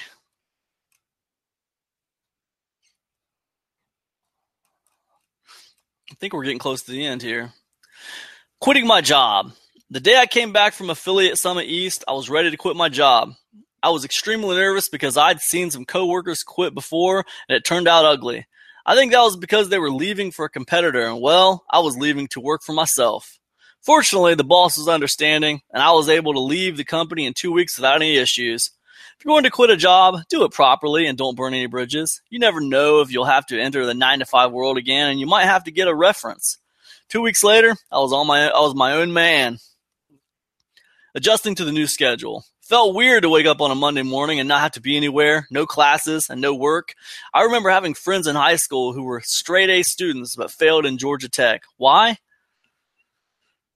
They worked well in strict supervision and schedules, but they couldn't handle a life without with too much freedom. When you're in college, no one forces you to go to class, and you can be in bed anytime you want. It can be hard to study for your final exam when your friends are telling you to go to a party or join them next door for a Super Smash Bros. all-nighter. This phenomenon is what happens to many new affiliates once they quit their job, and it's what happened to me. It was harder than I thought to adapt to having complete control over my decisions. My initial thoughts were if I could make this much money working five hours a day, I could make way more money working 15 hours a day. It's not that easy. My motivation levels plummeted. The past year, my goal was to be my own boss, and now I finally achieved it. I had five figures a month coming in from doing nothing. It was hard for me to work when the next room had my TV with Netflix and Xbox 360 waiting for me. I didn't know anything about productivity back then. All I ever did was rely on motivation and willpower, but they weren't there when I needed them. Shit hits the fan. I woke up to an email from Neverblue telling me I had to pause the gaming campaign. The advertiser found the creatives I was running where I compared their game to an extremely popular FPS at the time. They were scared of getting sued. And if I wanted to keep running the campaign, I had to use in-game screenshots to get all my creatives approved. Creative approval at and a 75 cent payout? There's no way I could have made that profitable. I did my best, but the CTRs were horrible. If before I was paying 3 cents to 8 cents a click, now they skyrocketed to 25 cents a CPC because I lost my best ads. My dating campaign in Australia was doing a few hundred a day in profits. A few days after Instant Action got axed, I received an email letting me know that now they only wanted female traffic in order to keep their men to women ratio balanced. Anyone in the dating industry who knows that the dating for women niche is extremely difficult. We can't entice women with boobs, and there's way more competition in general for this type of traffic. Campaign 2 died. I was running a few more campaigns at the time, and they all died for various reasons. Even the campaigns I ran outside of Facebook were gone. A month earlier, I was making $3,000 a month at work and $10,000 a month with affiliate marketing traffic. A few weeks later, I was down to zero. Depression. Losing $200 on a new campaign is not a big deal when you're bringing $500 a day, but the psychology completely flips when you have no money coming in the the losses hurt more. Instead of making data driven decisions, you let your emotions take over. I, st- I was stopping campaigns before I had enough data. I was slowing. I was slowly losing confidence in my abilities to optimize a campaign. The losses started piling up over the next few weeks. Ten campaigns launched and over five thousand in losses. I just stopped running campaigns. I was burnt out and didn't want to feel like a failure anymore. I started distracting myself to stop facing reality. My cousin and I started playing poker at shady places around the city. I played video games all day, and when things got too depressing, I just drank myself to sleep. I felt like shit every time someone congratulated me on my success because I felt like a fraud. I avoided seeing anyone and told them work's really busy. I just wanted to sleep all day and pretend this was all a bad dream. Welcome to affiliate marketing. One moment you're at the top of the world, and the next it can all be gone. It's hard to revisit some of these memories, but you need to know what's really like. On Facebook, you're only going to see pictures of cars, vacations, and fancy dinners. It's a place for image crafting and showing only the best side of yourself. No one likes sharing their failures, despite it being a normal part of the business. Don't believe anyone who says this industry is easy. They're just trying to make money off of you. I love it, man. I love it. It's real. It's real. That's the real stuff. Spitting fire. October 2008. Some people think that you've made it once, you quit your job, but the battle has just begun. Some people think that you've made it once you quit your job, but the battle's just begun. Now has experienced the harsher realities of the affiliate world. It kind of feels like the game of craps. Woo! The highs can make you feel like you're a king of the world, but the lows make you feel like, well, crap. The campaigns die. New regulations come in. Accounts get banned. Your ads and landing pages get stolen. You get kicked off offers. I was starting to learn the failure as part of this game. Being a great affiliate means to be able to adapt and come out on top, no matter what Murphy's Law throws at you. Unfortunately, I wasn't handling the failures very well, and I would have been on my way back to the corporate world soon if I didn't snap out of it. I was basically avoiding reality and distracting myself as much as I could. It was weeks of video games, poker, and drinking. It now seemed to me that being an affiliate marketer was from another lifetime. One night, I literally spent 10 hours straight playing poker at an underground place in Atlanta. I came home at 5 a.m. with $10 worth of winnings.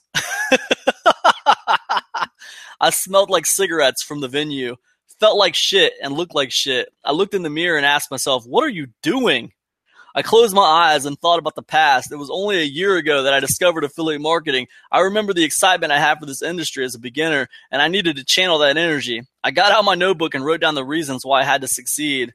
I need to take care of my family and make money for my future family. I need to see the world. I need to be my own boss and be in control of my future. I need to prove to myself that I could really be good at something. I need to make this work so I can help others do the same one day. There's a big difference when you need something as opposed to want. Need meant I couldn't survive unless I met those requirements, and it meant I was willing to sacrifice whatever little energy I had left to keep going. Think and grow rich. The bounce back is largely mental when you fail campaign after campaign, it can affect your confidence and your willpower to keep going. I had to step back and reevaluate how I approach things. If I did it before, I can do it again. I knew how to optimize campaigns. It was just a matter of my persistence. Even Jordan goes through periods of bad streaks. Maybe I doing every, maybe I was doing everything right and I was just having a bad luck. Back to zero. Something that intimidated me was that I was sure if I could do 3,000 profit days again, I told myself it didn't matter. My only goal now was to make a dollar profit. With a much smaller goal, I felt a burden was lifted off my shoulders. This isn't actually a big reason why people fail. They've done $10,000 profit days and then their campaigns die. From then on, they want to do campaigns only that big, even if the times are different. They have too much pride to go back to $500 profit a day campaigns. I stopped all the bad habits. I started hanging out with people again, got rid of the video games, and stopped playing poker. If someone asked me how my business was, I told them I was having troubles and not doing very well. You know what happened? I got nothing but love. People would tell me their own stories of failure. Basically, this stopped being a burden I had to hide and be ashamed of. Do or die. I still had a healthy amount of cash in the bank, so I wasn't doing bad financially. I told myself that all that money would go towards my campaigns. I didn't care if I lost everything. The money was already gone in my mind. Know your worst case scenario. I knew I could always go back to a job and rebuild. It's not the end of the world. No matter what happened with affiliate marketing, as long as I was, as I was still handsome, life would be okay. The comeback kid. All right, no more messing around. Time for beast mode. I had my coffee ready and my playlist full of T.I. and Lil Wayne songs on repeat. I messaged out all my affiliate managers for their advice on campaigns. By this point, I had enough experience to know which affiliate managers were bullshitting me and which ones were the real deal. I created a bunch of fake accounts on Facebook and did some spying to see what everyone else was running. Most campaigns failed. One hit hard, really hard. I thought affiliate I thought the affiliate network was having a technical glitch because the numbers didn't make sense. $100 spent and $500 profit? I haven't even optimized this campaign yet A few days later, that $500 turned into a $5,000 profit day. I went to AdTech, New York in, in November 2008. At this point, I mainly ran, was running my ads on AdWords and Facebook, but I decided to test a bunch of display network media buys. A week after that conference, I hit my first $10,000 profit day. By January 2009, I made my first million dollars in profit. There it is, guys. That was a long story, but you got the whole the whole thing. How Charles Ngo went from uh how Charles Ngo went from selling stuff on eBay, cameras. I think he started out with cameras, right? He went from selling cameras on eBay to making a million dollars in advertising.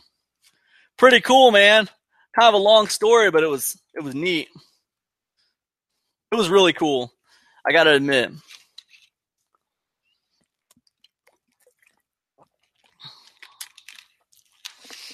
One thing that really struck me on that story, the rise of Ngo, one thing that really struck me on that story, you guys, was his work ethic. I mean, Charles Ngo worked his ass off. I mean, he was making 10K a month and he still didn't have the confidence to quit his job. He was putting tons and tons of hours into what he was doing. He worked really, really hard. He grinded like crazy, man. That's one thing that, that I take away from that story. Let me know if if you sat through this whole story, you've listened to this whole story that I read. Um, what are your takeaways? Let me know in the comment section. If you're watching this on YouTube, let me know in the comment section. I want to hear it. You know, we'll we'll have a conversation about it.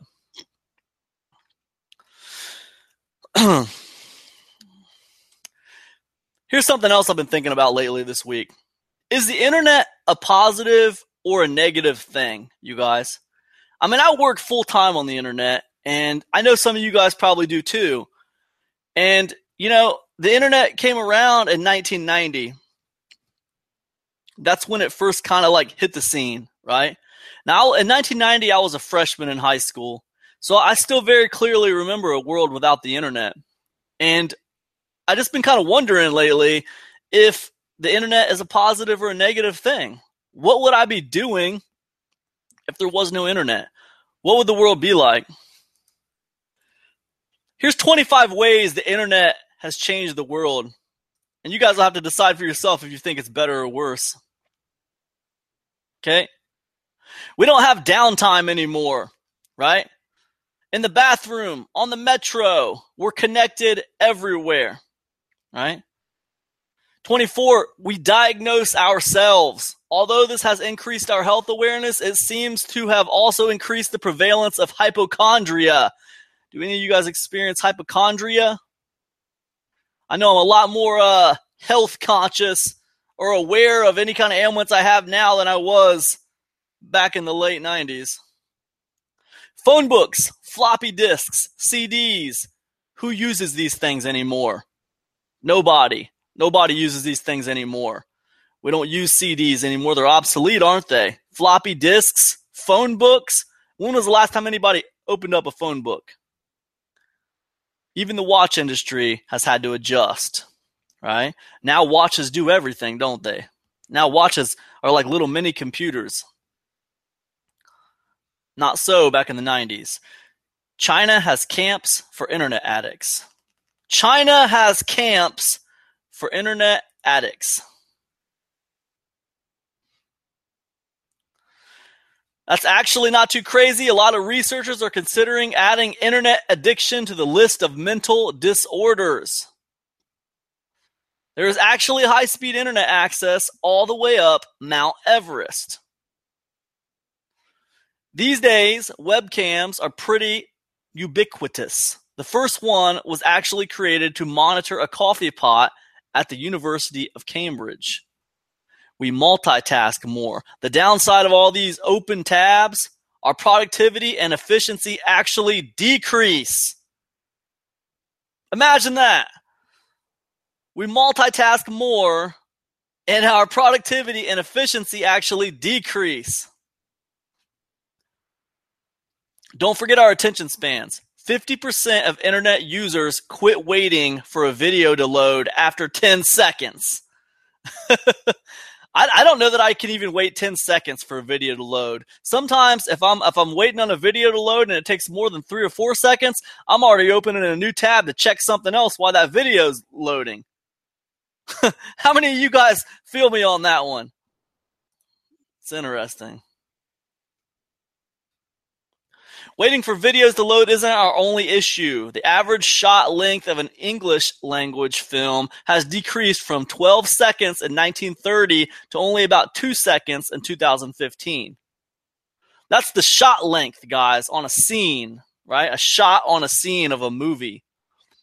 The Postal Service is something that our grandparents used. Today we send emails. Actually, we send about 204 million of them every minute.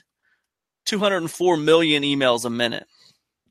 Most of China's internet users are on mobile phones, not PCs.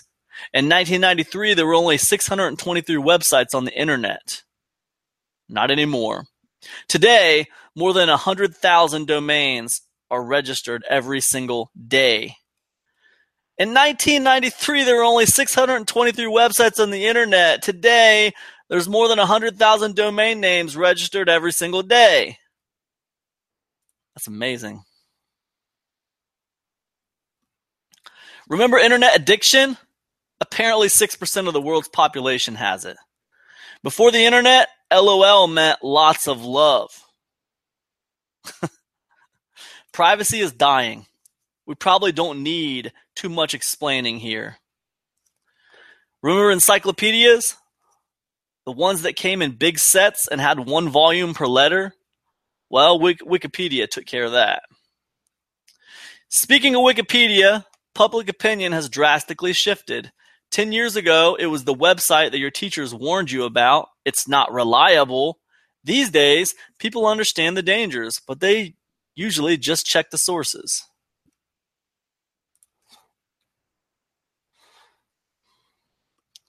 Only 5% of the world's 7,700 languages have made it to the internet.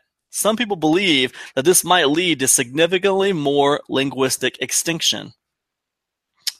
We already mentioned phone books, but these days we don't even memorize telephone numbers. That's true. That's absolutely true. I don't memorize very many telephone numbers at all. How about you guys? I got people's names in my phone and boom, I just hit the dial and go. Right? I don't memorize telephone numbers. And that's crazy, you know, because when I was in high school, I had a set of telephone numbers memorized. You know, my parents' number, my home number, you know, I had it memorized, my grandparents' number, my buddy's number. I had a few numbers just memorized. I didn't have to look them up. We don't even memorize telephone numbers anymore. Music stores, banks, photo stores, retailers, etc., have all either moved online or gone out of business. It's true. I went to Best Buy uh, a few weeks back because I had to get something for my computer, and I, I went and I looked at the music section, and it was like there was like a half an aisle, you guys, for music CDs. Half an aisle dedicated to music CDs. Now I remember just like maybe it was 2009. Uh, of course, I guess 2009 was a little while ago. I was still working at my last job at the hospital I worked at, and I remember once that one one time I I, uh, I, st- I, was I worked all night and I got off work in the morning and, it, and it, I was excited because a band I really liked was putting out a new CD, and I just I, I just drove from work all the way to the parking lot at Best Buy. And I waited till they opened. You know, I got some breakfast. I just sat in the parking lot, ate my breakfast, and waited on them to open. I had worked all night, and they opened at nine. Went in there and bought that CD. And at that time, the whole back half of that store was aisles of CDs. That must have been what, like 2008, 2000, 2009, something like that. And now, flash forward, here we are to 2017, and CDs have like a half of an aisle back there. You know, it's amazing. 2010, Finland became the first country to declare internet access as a legal right. that seems unnecessary to me. Well, what's the point of that? In spite of this, only 37.9% of people in the world have access to the internet. At least one person a year, the number of people with regular internet access is significantly lower.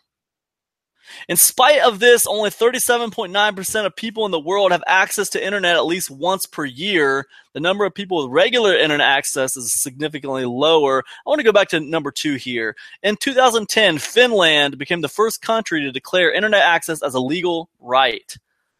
Why would internet access be a legal right? Why would it be someone's right to have internet access? That's kind of scary. I think that's a little scary. Sign of the times, folks. Sign of the times. There's 25 ways the internet has changed. 25 ways the internet has changed. Let me just close some of these tabs real quick. I'm getting confused. Too much multitasking. That came from list25.com. 25 ways the internet has changed the world for better or worse. You guys want to check it out? Go check it out. List25.com. So the internet's funny, you know, it kind of reminds me of the hedgehog's dilemma. You know, the hedgehog's dilemma, you guys know the hedgehog's dilemma or the porcupine's dilemma, some people call it. So here's the, the concept of that if you don't know what that is. Um, it's it's basically like a German parable and it, it, goes like this. Okay, so a number of porcupines huddled together for warmth on a cold day in winter. But as they began, uh, as they began to prick one another with their quilts, they were obliged to disperse. Right, so they were trying to huddle together because it was cold, but they were starting to prick, you know, prick each other with their quills, so they had to disperse away from each other. However, the cold drove them together again when just the same thing happened. At last, after many turns of huddling and dispersing, they discovered that they would be best off by remaining at a little distance from one another. In the same way, the need of society drives the human porcupines together, only to be mutually repelled by the many prickly and disagreeable qualities of their nature. The moderate distance, which they at last discover to be the only tolerable condition of intercourse, is the code of politeness and fine manners, and those who transgress it are roughly told in English phrase to keep their distance. By this arrangement, the mutual need of warmth is only very moderately satisfied, but the people do not get pricked. A man who has some heat in himself prefers to remain outside when he will neither prick other people nor get pricked himself. Um, guys, so basically that's that's kind of another way of saying that like people are scared to really have true relationships with each other, right?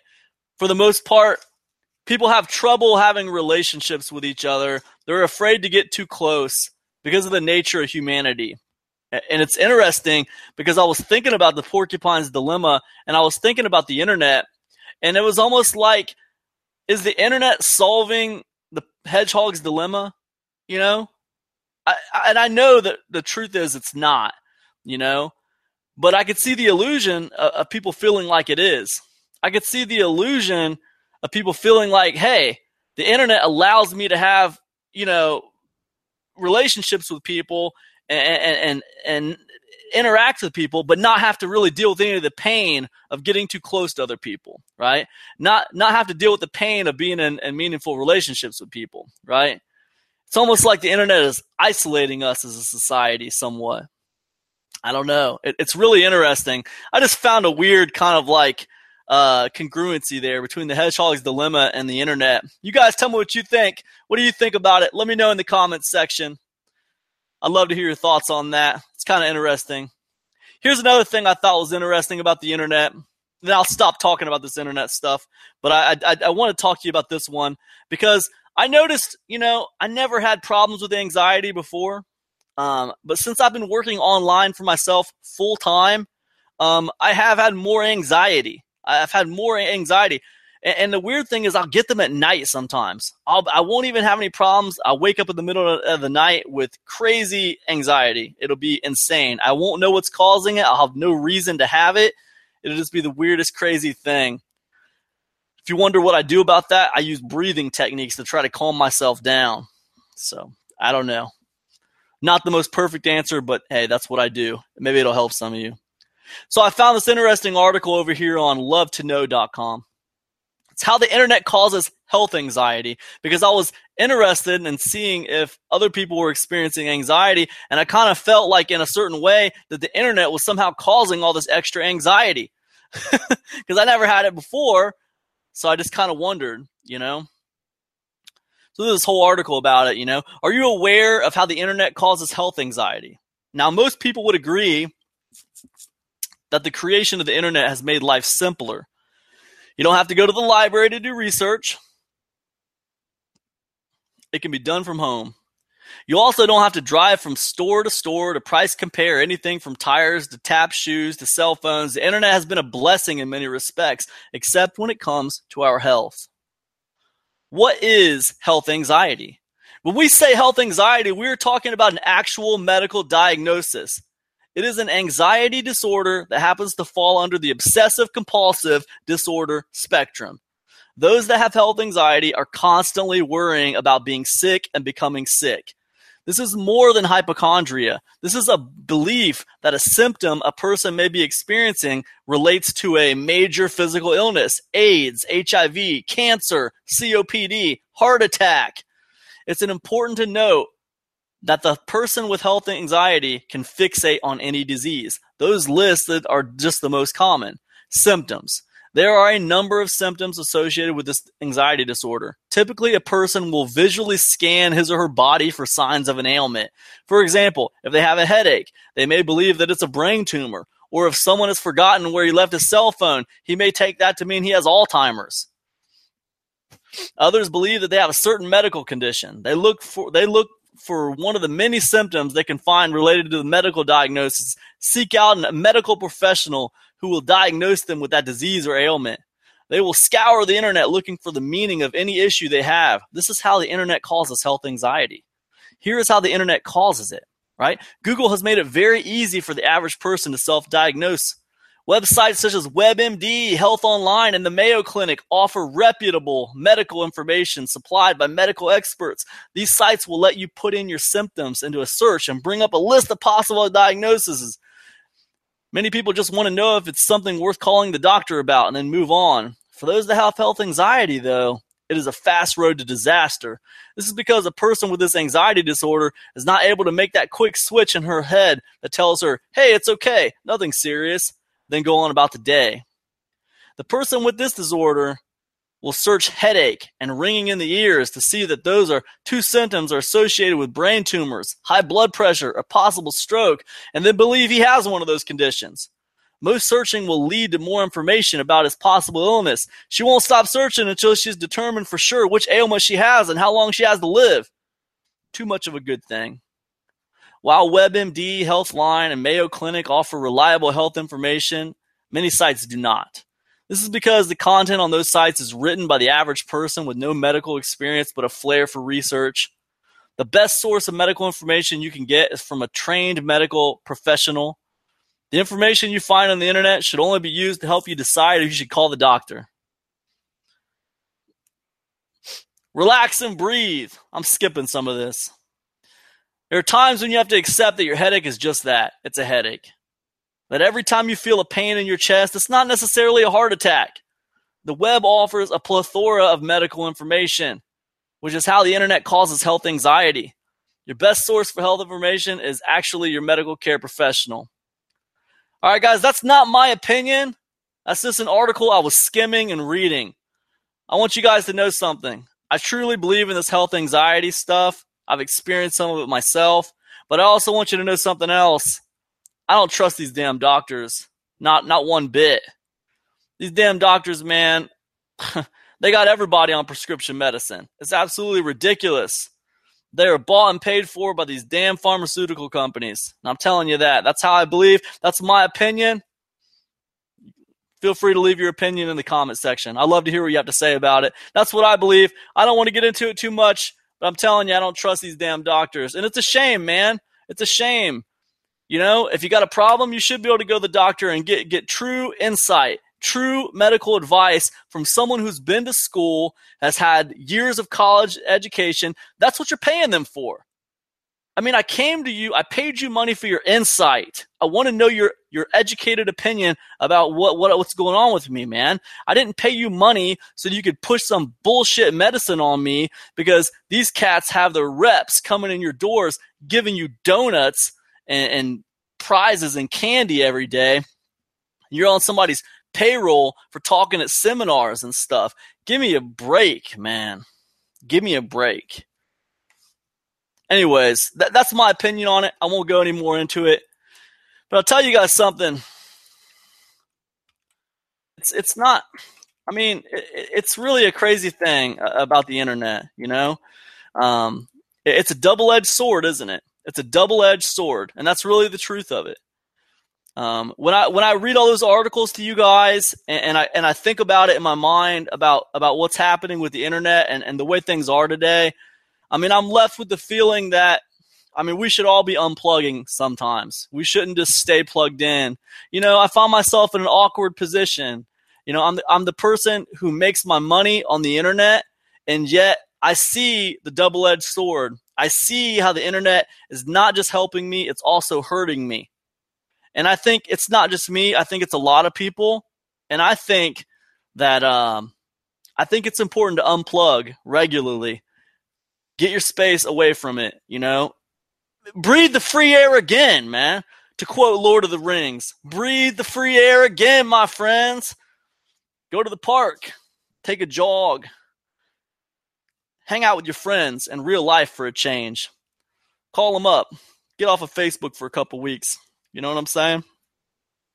All right, Q&A. You guys know I get a lot of questions. I get a lot of questions. Some of them are good, some of them are bad, some of them are funny, man. I get some funny questions. I wanted to share this funny question with you guys. I thought, you know, it made me laugh and uh I mean, this guy's just a character, man. So I thought I'd share this question with you. Okay, here it goes. It's like I'm stuck in a bucket of my own crap. It is warm and squishy, and the problem is that I'm used to it. I'm used to the smell and where it has gotten me in life and what it is producing for me. I need to take action. I watch all your videos, but lately you have not been promoting anything. Where do I start? How much do I need? When can I begin? Thanks for all your help, brother.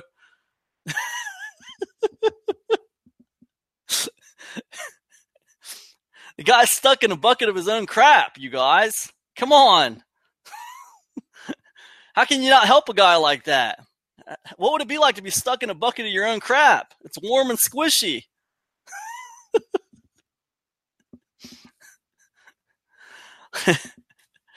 I, will tell you guys what I told. I'll tell you some of what I told him. I won't go into all of it, but I, I'll tell you one thing I told him was, first of all, man, you're a hell of a descriptive writer. You're a hell of a descriptive writer. It's funny and entertaining. And uh, I really don't see any why you can't be doing some content marketing with, with that, those kind of writing skills. You're, you're, a hell of a writer. You, ought to you ought to start a blog and, and publish some blog posts. I'm quite sure you'll you'll start building an audience pretty quick with those kind of chops. I thought it was pretty good. Um, this guy wants to know where to get started, um, and I get that question a lot. But you guys, where to get started. Um, you need to get started by building audience. You know, building an audience. The core of that audience is the email list. So I think the best way to do that is with. Um, I think that the best way to do that, you guys, is publishing consistently in a place where people are at all the time. And I, I know I've said that before, but it's worth saying again. I mean, places like Facebook, places like YouTube, places like LinkedIn, places where there is a large group of people who care about what you have to talk about, right? So go to those places and publish consistently. And and that's kind of how you you start to build an audience around yourself and then you put those people on an email list right? So that that's what I would say about that. Now, obviously, you guys know about the second way, and we've talked about this before. I just read a giant a giant biography by Charles Ngo, and you guys saw how he did it. You guys saw how he did it. He didn't use any audience building. He went straight for paid traffic, paid traffic, and he sent paid traffic directly to offers. You guys saw that. You guys also saw how he was spending money. He was putting a lot of money into it to learn right? And even after he was making 10K a month doing paid advertising, you guys still saw the bottom fall out. You saw the bottom fall out. You saw him get super depressed. Then you saw him pick himself back up and, and, and, and get back to, to profit. And he eventually got to a million dollars. How many people wouldn't have made it that far? How many people would have said screw it and just went back to work? Probably plenty. You guys, you guys, I read the whole thing to you. You saw you know this guy's work ethic. How many of you out there can say, I have that kind of work ethic? Right? I don't know. I don't know. What I do know is he had a hell of a lot of work ethic and he lost a lot of money getting to where he was a millionaire. Um, and, and what I'm telling you is uh, it takes time and it takes money to do paid advertising and it takes a hell of a lot of testing. Um, and with content marketing and with the free stuff, it takes time. It takes time, it takes time, and it takes consistency, right? So either way, you're going to be spending time, you're going to be learning. Um, just one of those ways are free, and you know, well, besides your time, and one of those ways is going to cost you money. Either way, you're going to be investing. So um, that's what I'd say about that. Um, you guys know my you guys know my take on that. Um, all right, I got a story for you. I got a story for you. This is the Craigslist story. You guys are to like this. It's good. It's really good. How a 17 year old Craigslist, how a 17 year old Craigslist swapped an old phone for a Porsche. All right.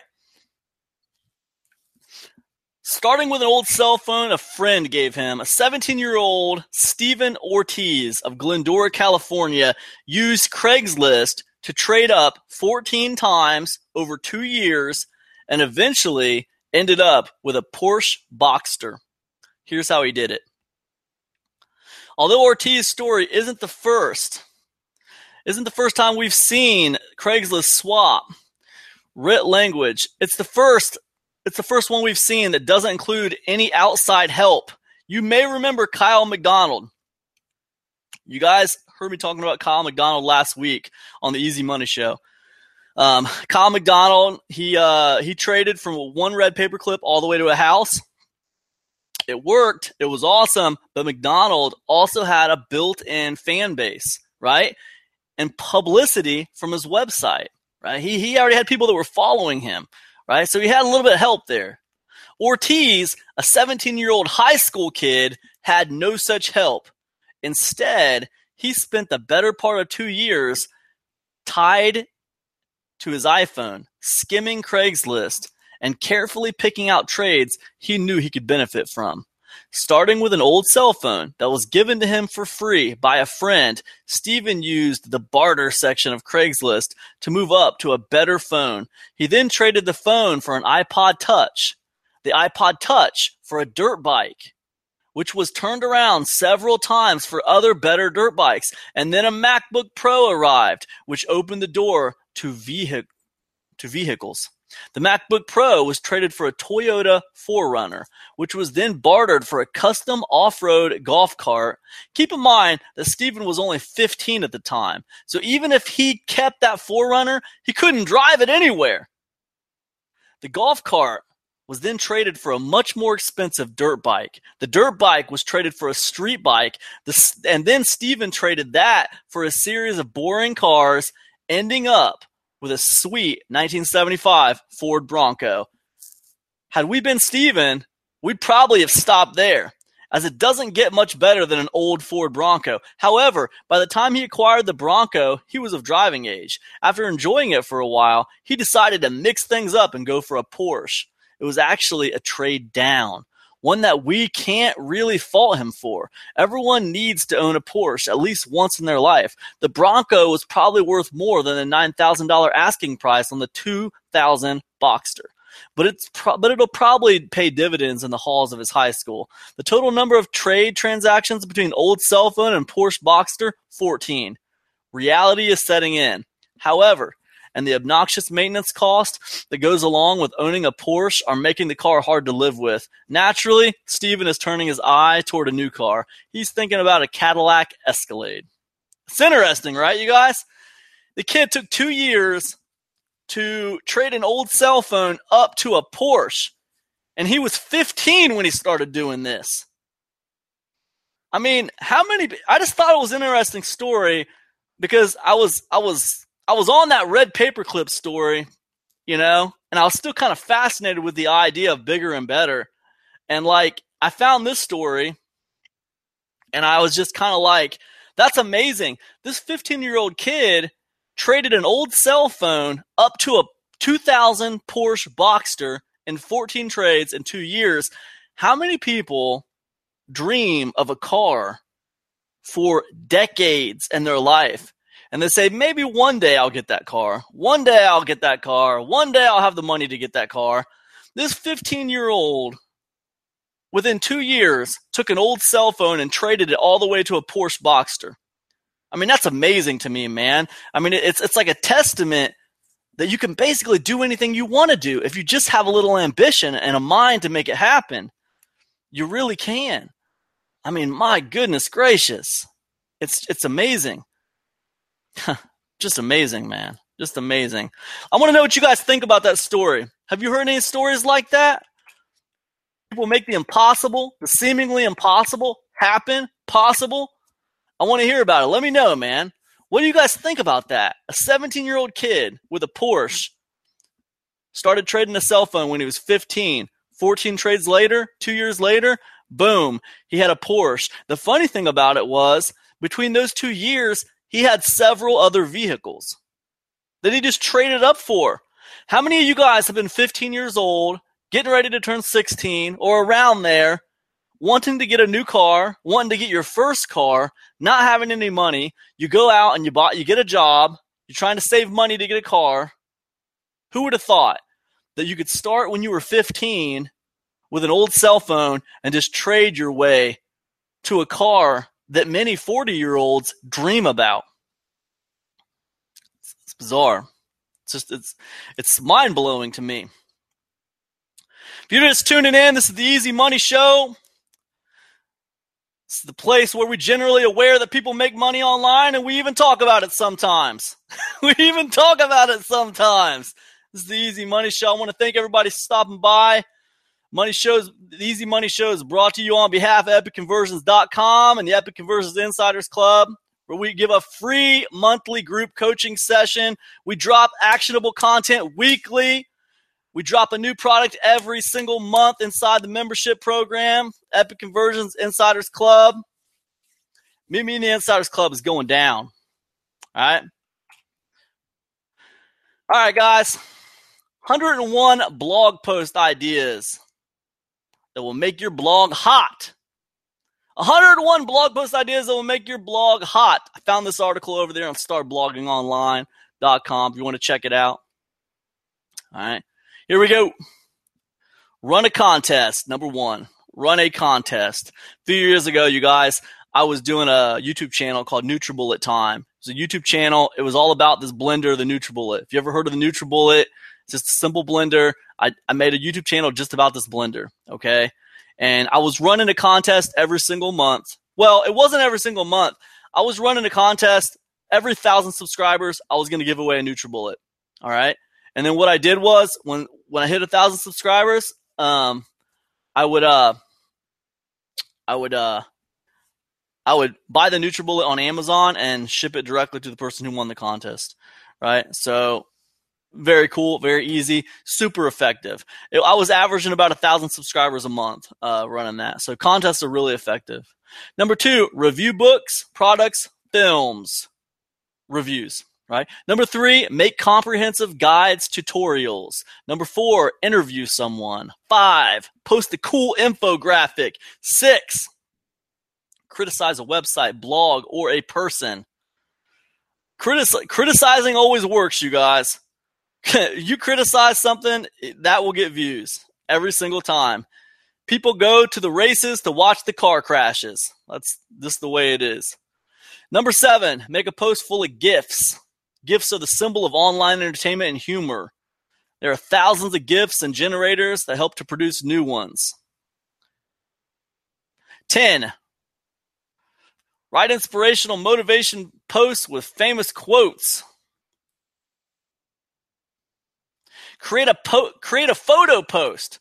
Share your favorite photos from your niche or personal photos from your latest traveling adventures. Keep in mind that you're not the author. Should always give credit to the original photographer by providing a link.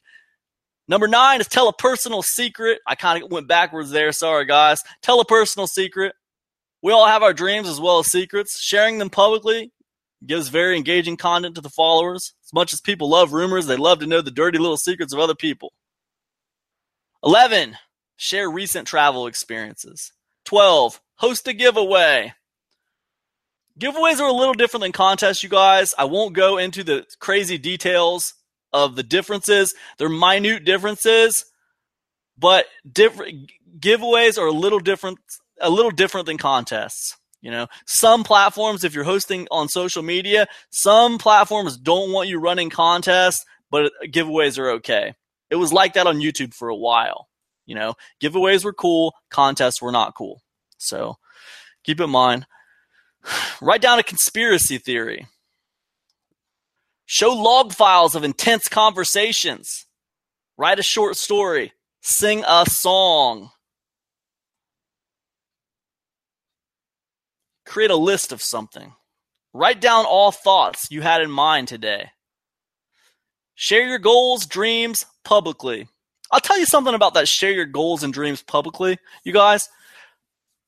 I've found over the last several years being an entrepreneur that when I put goals and and dreams out there into the universe, when I just announce them to people, um, they tend to happen. Not always, not always, but more times than not, I get a lot closer to those goals when I put them out there. I, I don't know why that is. I'm not going to get all metaphysical about it, um, but I do notice that's something that happens. Maybe it has something to do with affirmation. I, I don't know. Make a link carnival and ask others to join. That's old school. That's old school. That whole link carnival thing is pretty old school. You have to check that out. Do a Google search on that link carnival thing. Uh, I don't even think I would do it justice trying to explain it here. Announce that you've turned the comments into do follow so you can get more comments. I think comments on blogs are almost dead. You know, you don't see a lot of people commenting on blogs anymore. I don't think the conversation is happening on blogs anymore. I think the conversation is happening on social media. I think you'll get more shares on blogs and a lot less uh, comments on blogs. You know, people will read your blog and instead of commenting on it, they'll actually take it back to like Facebook and share it on Facebook with their friends and their favorite Facebook group. so that's the way that goes now. Um, I don't think I think the dynamic has changed. Okay, build your to-do list. That's a nice one. I like that. Build your to-do list. Write a post in response to some recent post that you've read. Right, kind of a reaction post. Make a full case study about something. Share your favorite blogs, bloggers and one post. Kind of a roundup, right? Share your favorite blogs or bloggers in one post. Invite your readers to submit guest posts. Publish the best comments that your blog has received throughout history. I love that. That's a great idea. Publish the best comments that your blog has received throughout history. I think that would work fantastically for a YouTube channel as well. Share your blog's income and traffic numbers. Tell a joke. Bust a myth. Produce or publish your art. Publish a post about your success and epic failures. That's a great one. Ask your readers to tweet, like, and share posts they like. Start a poll. Write a post about the things you regret doing or not doing. Post a rhetorical question in your blog post. I think that would be really good for a Facebook post too to boost engagement on Facebook. 37. Post a picture that speaks more than a thousand words. Sometimes you can and should post in images that tell us a story. It does not only grab attention and increase your visitors' average time spent on the blog, but it also is extremely interesting. Publish some little or unknown facts. Publish an publish an in memoriam. publish an in memoriam post. It's polite to commemorate the people who pass away. You know what? I'm going to do a lot less reading on my next podcast episode. this is too read heavy. This episode is too read heavy, man. Too read heavy. Doing too much reading. 40, bring out the most important dates in history. 41, tell all your latest event experiences. Publish your CV online. Show your previous experience and the things you're good at. You might get a job offer for doing that. Post an obvious lie. Ooh, that's interesting. I like that. You can turn things upside down when you tell an obvious lie inside your blog post. People might get mad at you, but that doesn't matter. Man, I'd like to know more about what that means. You know, in the internet marketing space, it's not really too cool to lie. You know, kind of mess your credibility up there. Not quite sure what that means. I guess if it's, it's an obvious lie, then I guess it kind of pulls attention in, doesn't it? If it's an obvious lie, it's almost obvious that you're you're you're you're not being serious. It's it's an obvious lie, like saying the, the sky is yellow or something. Hmm, that's interesting. That's very interesting about the obvious lie thing. I'll have to kind of explore that a little bit more and think about it.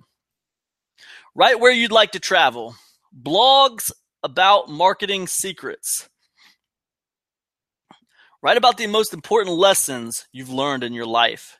Tell your readers what they should do to succeed. Do a video post about your day. Show off your personal stuff cars, houses, accessories. Showing off your personal stuff. Build a list. Build a list of your readers. You can use Aweber or MailChimp for that. Create a blog post about your bad habits. Offer free help in your industry to get new contacts. Research and analyze a topic in your industry. Answer to every single comment personally. Write a longer About Me post.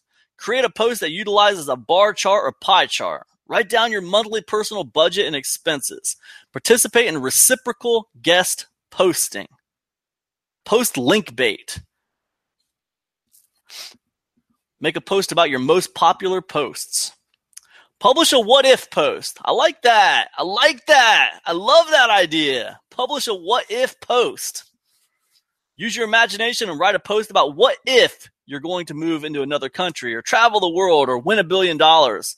People love to dream and believe that these things will happen to them. Publish online courses, ebooks. If you're an expert in your field, invest time in writing and publishing courses and ebooks. Create quality content. People will be ready to buy it. People are ready to buy it for a nice amount of money. When money is not an important aspect, publish the content for free. Turn on Gravatar images on your blog comments. Build your portfolio. Write in your everyday language, writing style. Share food recipes. Publish a post about cons and pros about something. Show others how to secure their blogs. Hold a conference or a webinar through blog posts. Ask for general feedback on your blog. Curate or summarize someone else's work, kind of like what we're doing right now. Publish a list of your own successful tweets, social media posts based on retweets and likes. Guys, make sure you check out this list. If you like the stuff I'm talking about, each one of these has a little description underneath it. I'm kind of summarizing here and I'm skimming this list a little bit. But if you get check out startbloggingonline.com, 101 blog post ideas that make your blog hot, you can find a more in-depth version of what I'm talking about. Okay. 75 publish a manifesto Compile a list of common mistakes in your niche. Publish a list of your most successful tweets or social media posts. That is a good blog post right there. Make a post about future plans. Write down an extremely long blog comments. Thank your audience for following you. Write about why you actually started blogging.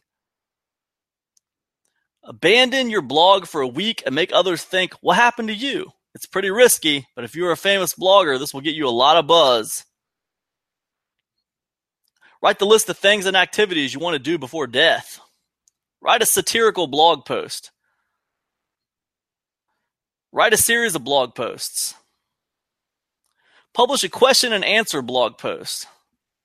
Sorry, guys, I just kind of was thinking about that satirical blog post thing.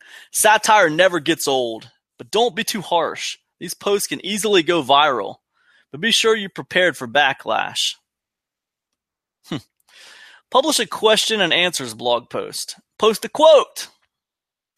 Launch a free ebook about your best blog posts. Run PPC campaign through Facebook to your blog post. That works. I've done that lots of times.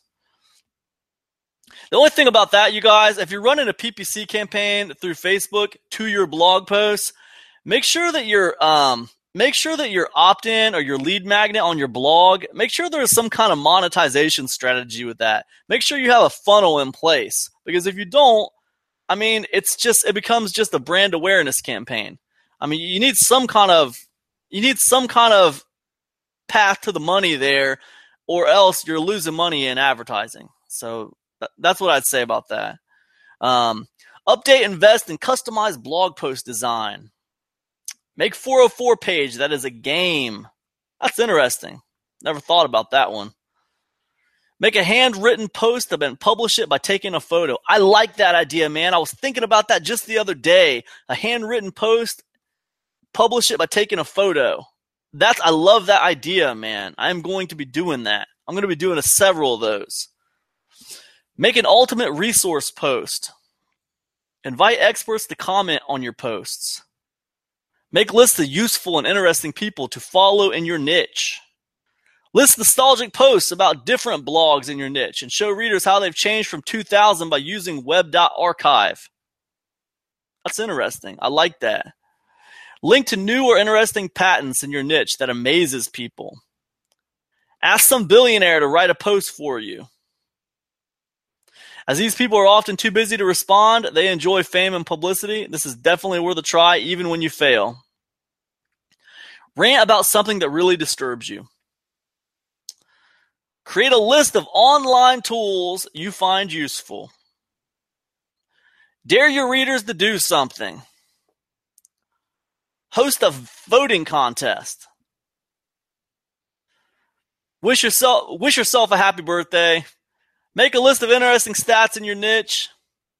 Repost a long email response to a reader's question. I like that. Repost a long email response to a reader's question. Write an FAQ post. Write an ultimate list. Create an A to Z post. Shout out to your mentors and fans. Showcase a reader. List the best apps in your niche. Write a makeover post. That's it. That's it, guys. That's all. That's got to be at least 101 of those things. It's got to be at least 101 of those things, man. Got to be at least 101. Q&A time. Q&A time. With so many options to earn money online, how do you choose? Affiliate marketing, ebook writing, freelance social media marketing, information product. I feel paralyzed and my head is spinning.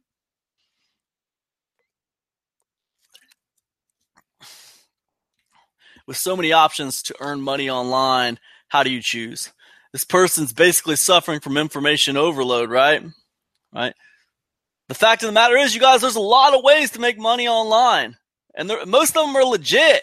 I mean, there's some out there that I think are pretty damn scammy a lot of that MLM stuff is kind of scammy, if you ask me. Uh, that multi-level marketing stuff, I don't know, man. Some people swear by the multi-level marketing stuff. I, I just think it's kind of scammy, personally. I, am not really into it. Um, this is gonna sound like a really kind of like cop out answer, but I really do believe it. Um, you have to you have to go for what you're interested in. I mean, you know, so many options to earn money online. Ebook writing, free. See, look, here's the thing, and here's why I say go with what you're interested in.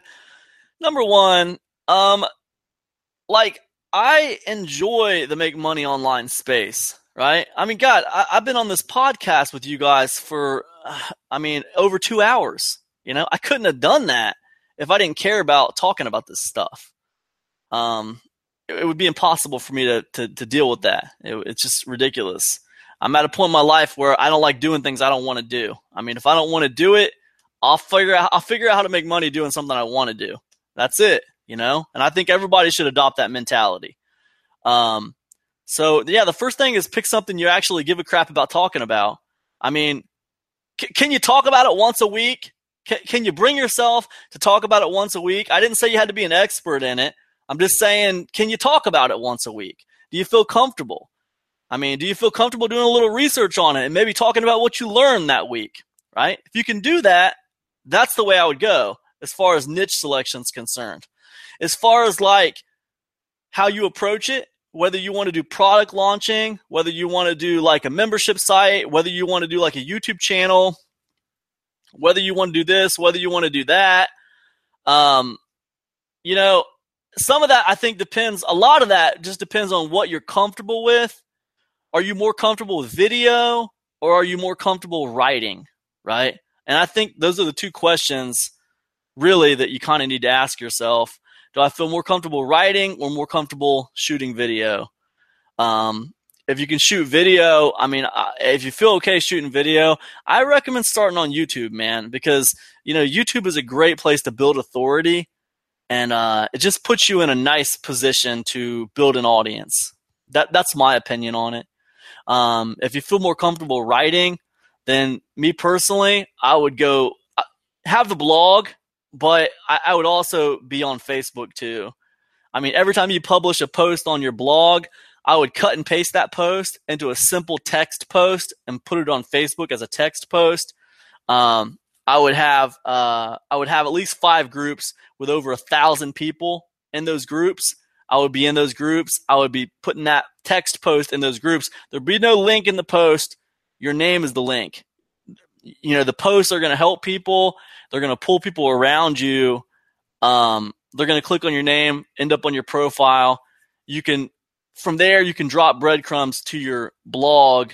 They'll end up on your blog, they'll end up on your email list, but it all happens very organically. So th- that's what I would do, man. But I mean, you can do that anywhere. You can do that, you know, if you like taking pictures, you can you can do the Instagram thing, you can do the Pinterest thing, you can do LinkedIn. I mean, the the fact is you want to go where the people are, right? And then you want to pull them back to you know, I mean, I say that wrong. They will filter back to like your blog and stuff. But you build the audience right there where they are, right? The party's on Facebook. The party's on LinkedIn. The party's on Pinterest. The party's not on your blog, man. Nobody gives a shit about your blog, okay? So, you know, your blog is just kind of like the the storefront. It's like the face of your business. Your business, the core of your business is the email list. So, and you know, that that's that's my take on that, man. That, and that's what I say when it comes to getting started. Um, but at, at, the end of it, man, at the end of the day, you got to burn all that stuff down. You got to pick one thing and you got to burn it all down. Everything else has got to go. Like you pick the one thing, like you say, okay, man, I'm really into like um, hang gliding. You know, that's what I'm into, and I'm gonna do YouTube. So like now, you just want to be like as best you can on, on this subject on this platform, right? And you, you just do as well as you can with the goal of putting people on an email list and monetizing that email list, right? So that that's what I'd say to that. Hope that helps. Um, huh, something blew me away today. Uh, current events here, uh, right here in Ohio. Uh, really not that far from where I'm at, man. I'm in Springfield, Ohio. This happened in New Carlisle, Ohio. But I thought this was interesting. I was just talking to you guys about YouTube. Now listen to this, okay? An Ohio police officer accused of shooting news photographer, right? So, a photojournalist in the small Ohio town of New Carlisle was allegedly shot by a police officer on Monday night after his camera and tripod was apparently mistaken for a weapon. man, this sends chills down my spine, man, because I can't tell you how many times I've been out with a tripod and a camera doing some filming for YouTube videos all the damn time, man, at a park, everywhere, you know? The New Carlisle News said their photographer, Adam Grimm, had been rushed to a local hospital after he was shot in his side. He underwent surgery and is expected to recover. Grimm had reportedly left the newspaper office around 10 p.m. to take photographs of lightning. In a 10:16 p.m. post to a New Carlisle Facebook group, Grimm reached out to locals for suggestions for a good spot to watch the storms. According to New Carlisle News, Grimm was driving along the town's main street when he noticed the traffic stop ahead. Guys, I want to give you a little bit of uh, background story on this New Carlisle. New Carlisle is a really small town. There's like two stoplights in the whole town, you guys. I used to play in this band back in 2006, 2007. It was based out of New Carlisle. There's like two stoplights in the whole damn town. It's very small. He said he pulled into a nearby parking lot in full view of the police officer on duty, intending to take photographs there. When he emerged from his vehicle and began setting up his tripod and camera, Grimm said he was shot without warning. New Carlisle News identified the officer who shot Grimm as Deputy Jake Shaw. Guys, can you imagine? You pull over, you're setting up your tripod to take some pictures of the storm, and all of a sudden you start getting shot. can you imagine that? What the hell? The hell's happening, man? What kind of cop just shoots some dude setting up a tripod and camera? I mean, you can't tell the difference between a tripod and camera and a gun? Who the hell's going to set up a gun on a tripod in the middle of a parking lot? I mean, man, what is going on with these cops, man? They're just like not being trained right or something. The world has gone mad. He goes on to say, I know Jake. I like Jake. I don't want him to lose his job over this, Grimm told the paper after the incident. Are you kidding me? You know Jake and you like Jake and you don't want him to lose his job over this? He just shot you, dude. He could have killed you. You were trying to take pictures of a storm. what is happening? New Carlisle has been described as a small town where everyone knows everyone. A look at the fa- town's Facebook group, the one Grimm had commented on before the shooting, corroborates this. Following Grimm's shooting, residents refer to the photographed an officer by name. Many offered their well wishes to Grimm, and several defended Shaw's actions. How can you defend that guy's actions? I'm sure Shaw didn't shoot Andy on purpose. I'm sure that Shaw didn't shoot Andy on purpose. Well, I guess that makes it okay then. Andy, we are praying for you right now. Shaw, you are a good person and a good cop. Your job is not easy. You're both in my prayers tonight, writes another. Some locals, however, call for Shaw to face punishment over the shooting. Cops need to wake up, wrote one commenter. I call for Shaw's badge, said another. Hey, man, I'm with these guys. Cops need to wake up, and I call for Shaw's badge. I'm with these guys. That's absolutely ridiculous. You just shot a man setting up a camera to take some pictures. I mean, are you are you freaking kidding me? You do not belong walking around a neighborhood with a gun. you, you, got you, you send this cat back to the police academy or something. That's all I got to say. That's all I got to say about that. Anyways, yeah, I thought I'd share that with you guys, some current events. And the reason I share it with you guys, because if you're out there doing YouTube videos and you're out filming around the neighborhood, be careful. Because these damn cops, it's like they're retarded or something. I don't understand it. And, you know, maybe that wasn't the, the best way to uh, say that. Uh, you know, I used to work in MRDD facility. I have nothing but respect for the mentally handicapped. Uh, I didn't mean anything by using that word. I just mean these cops are idiots. Is is absolutely ridiculous, and that almost puts down the mentally handicapped, and that's not that's not true because I have nothing but respect for the mentally handicapped. Um, but these cops are just absolutely just ridiculous. I don't understand it. I just don't understand it. And not all cops, not all cops.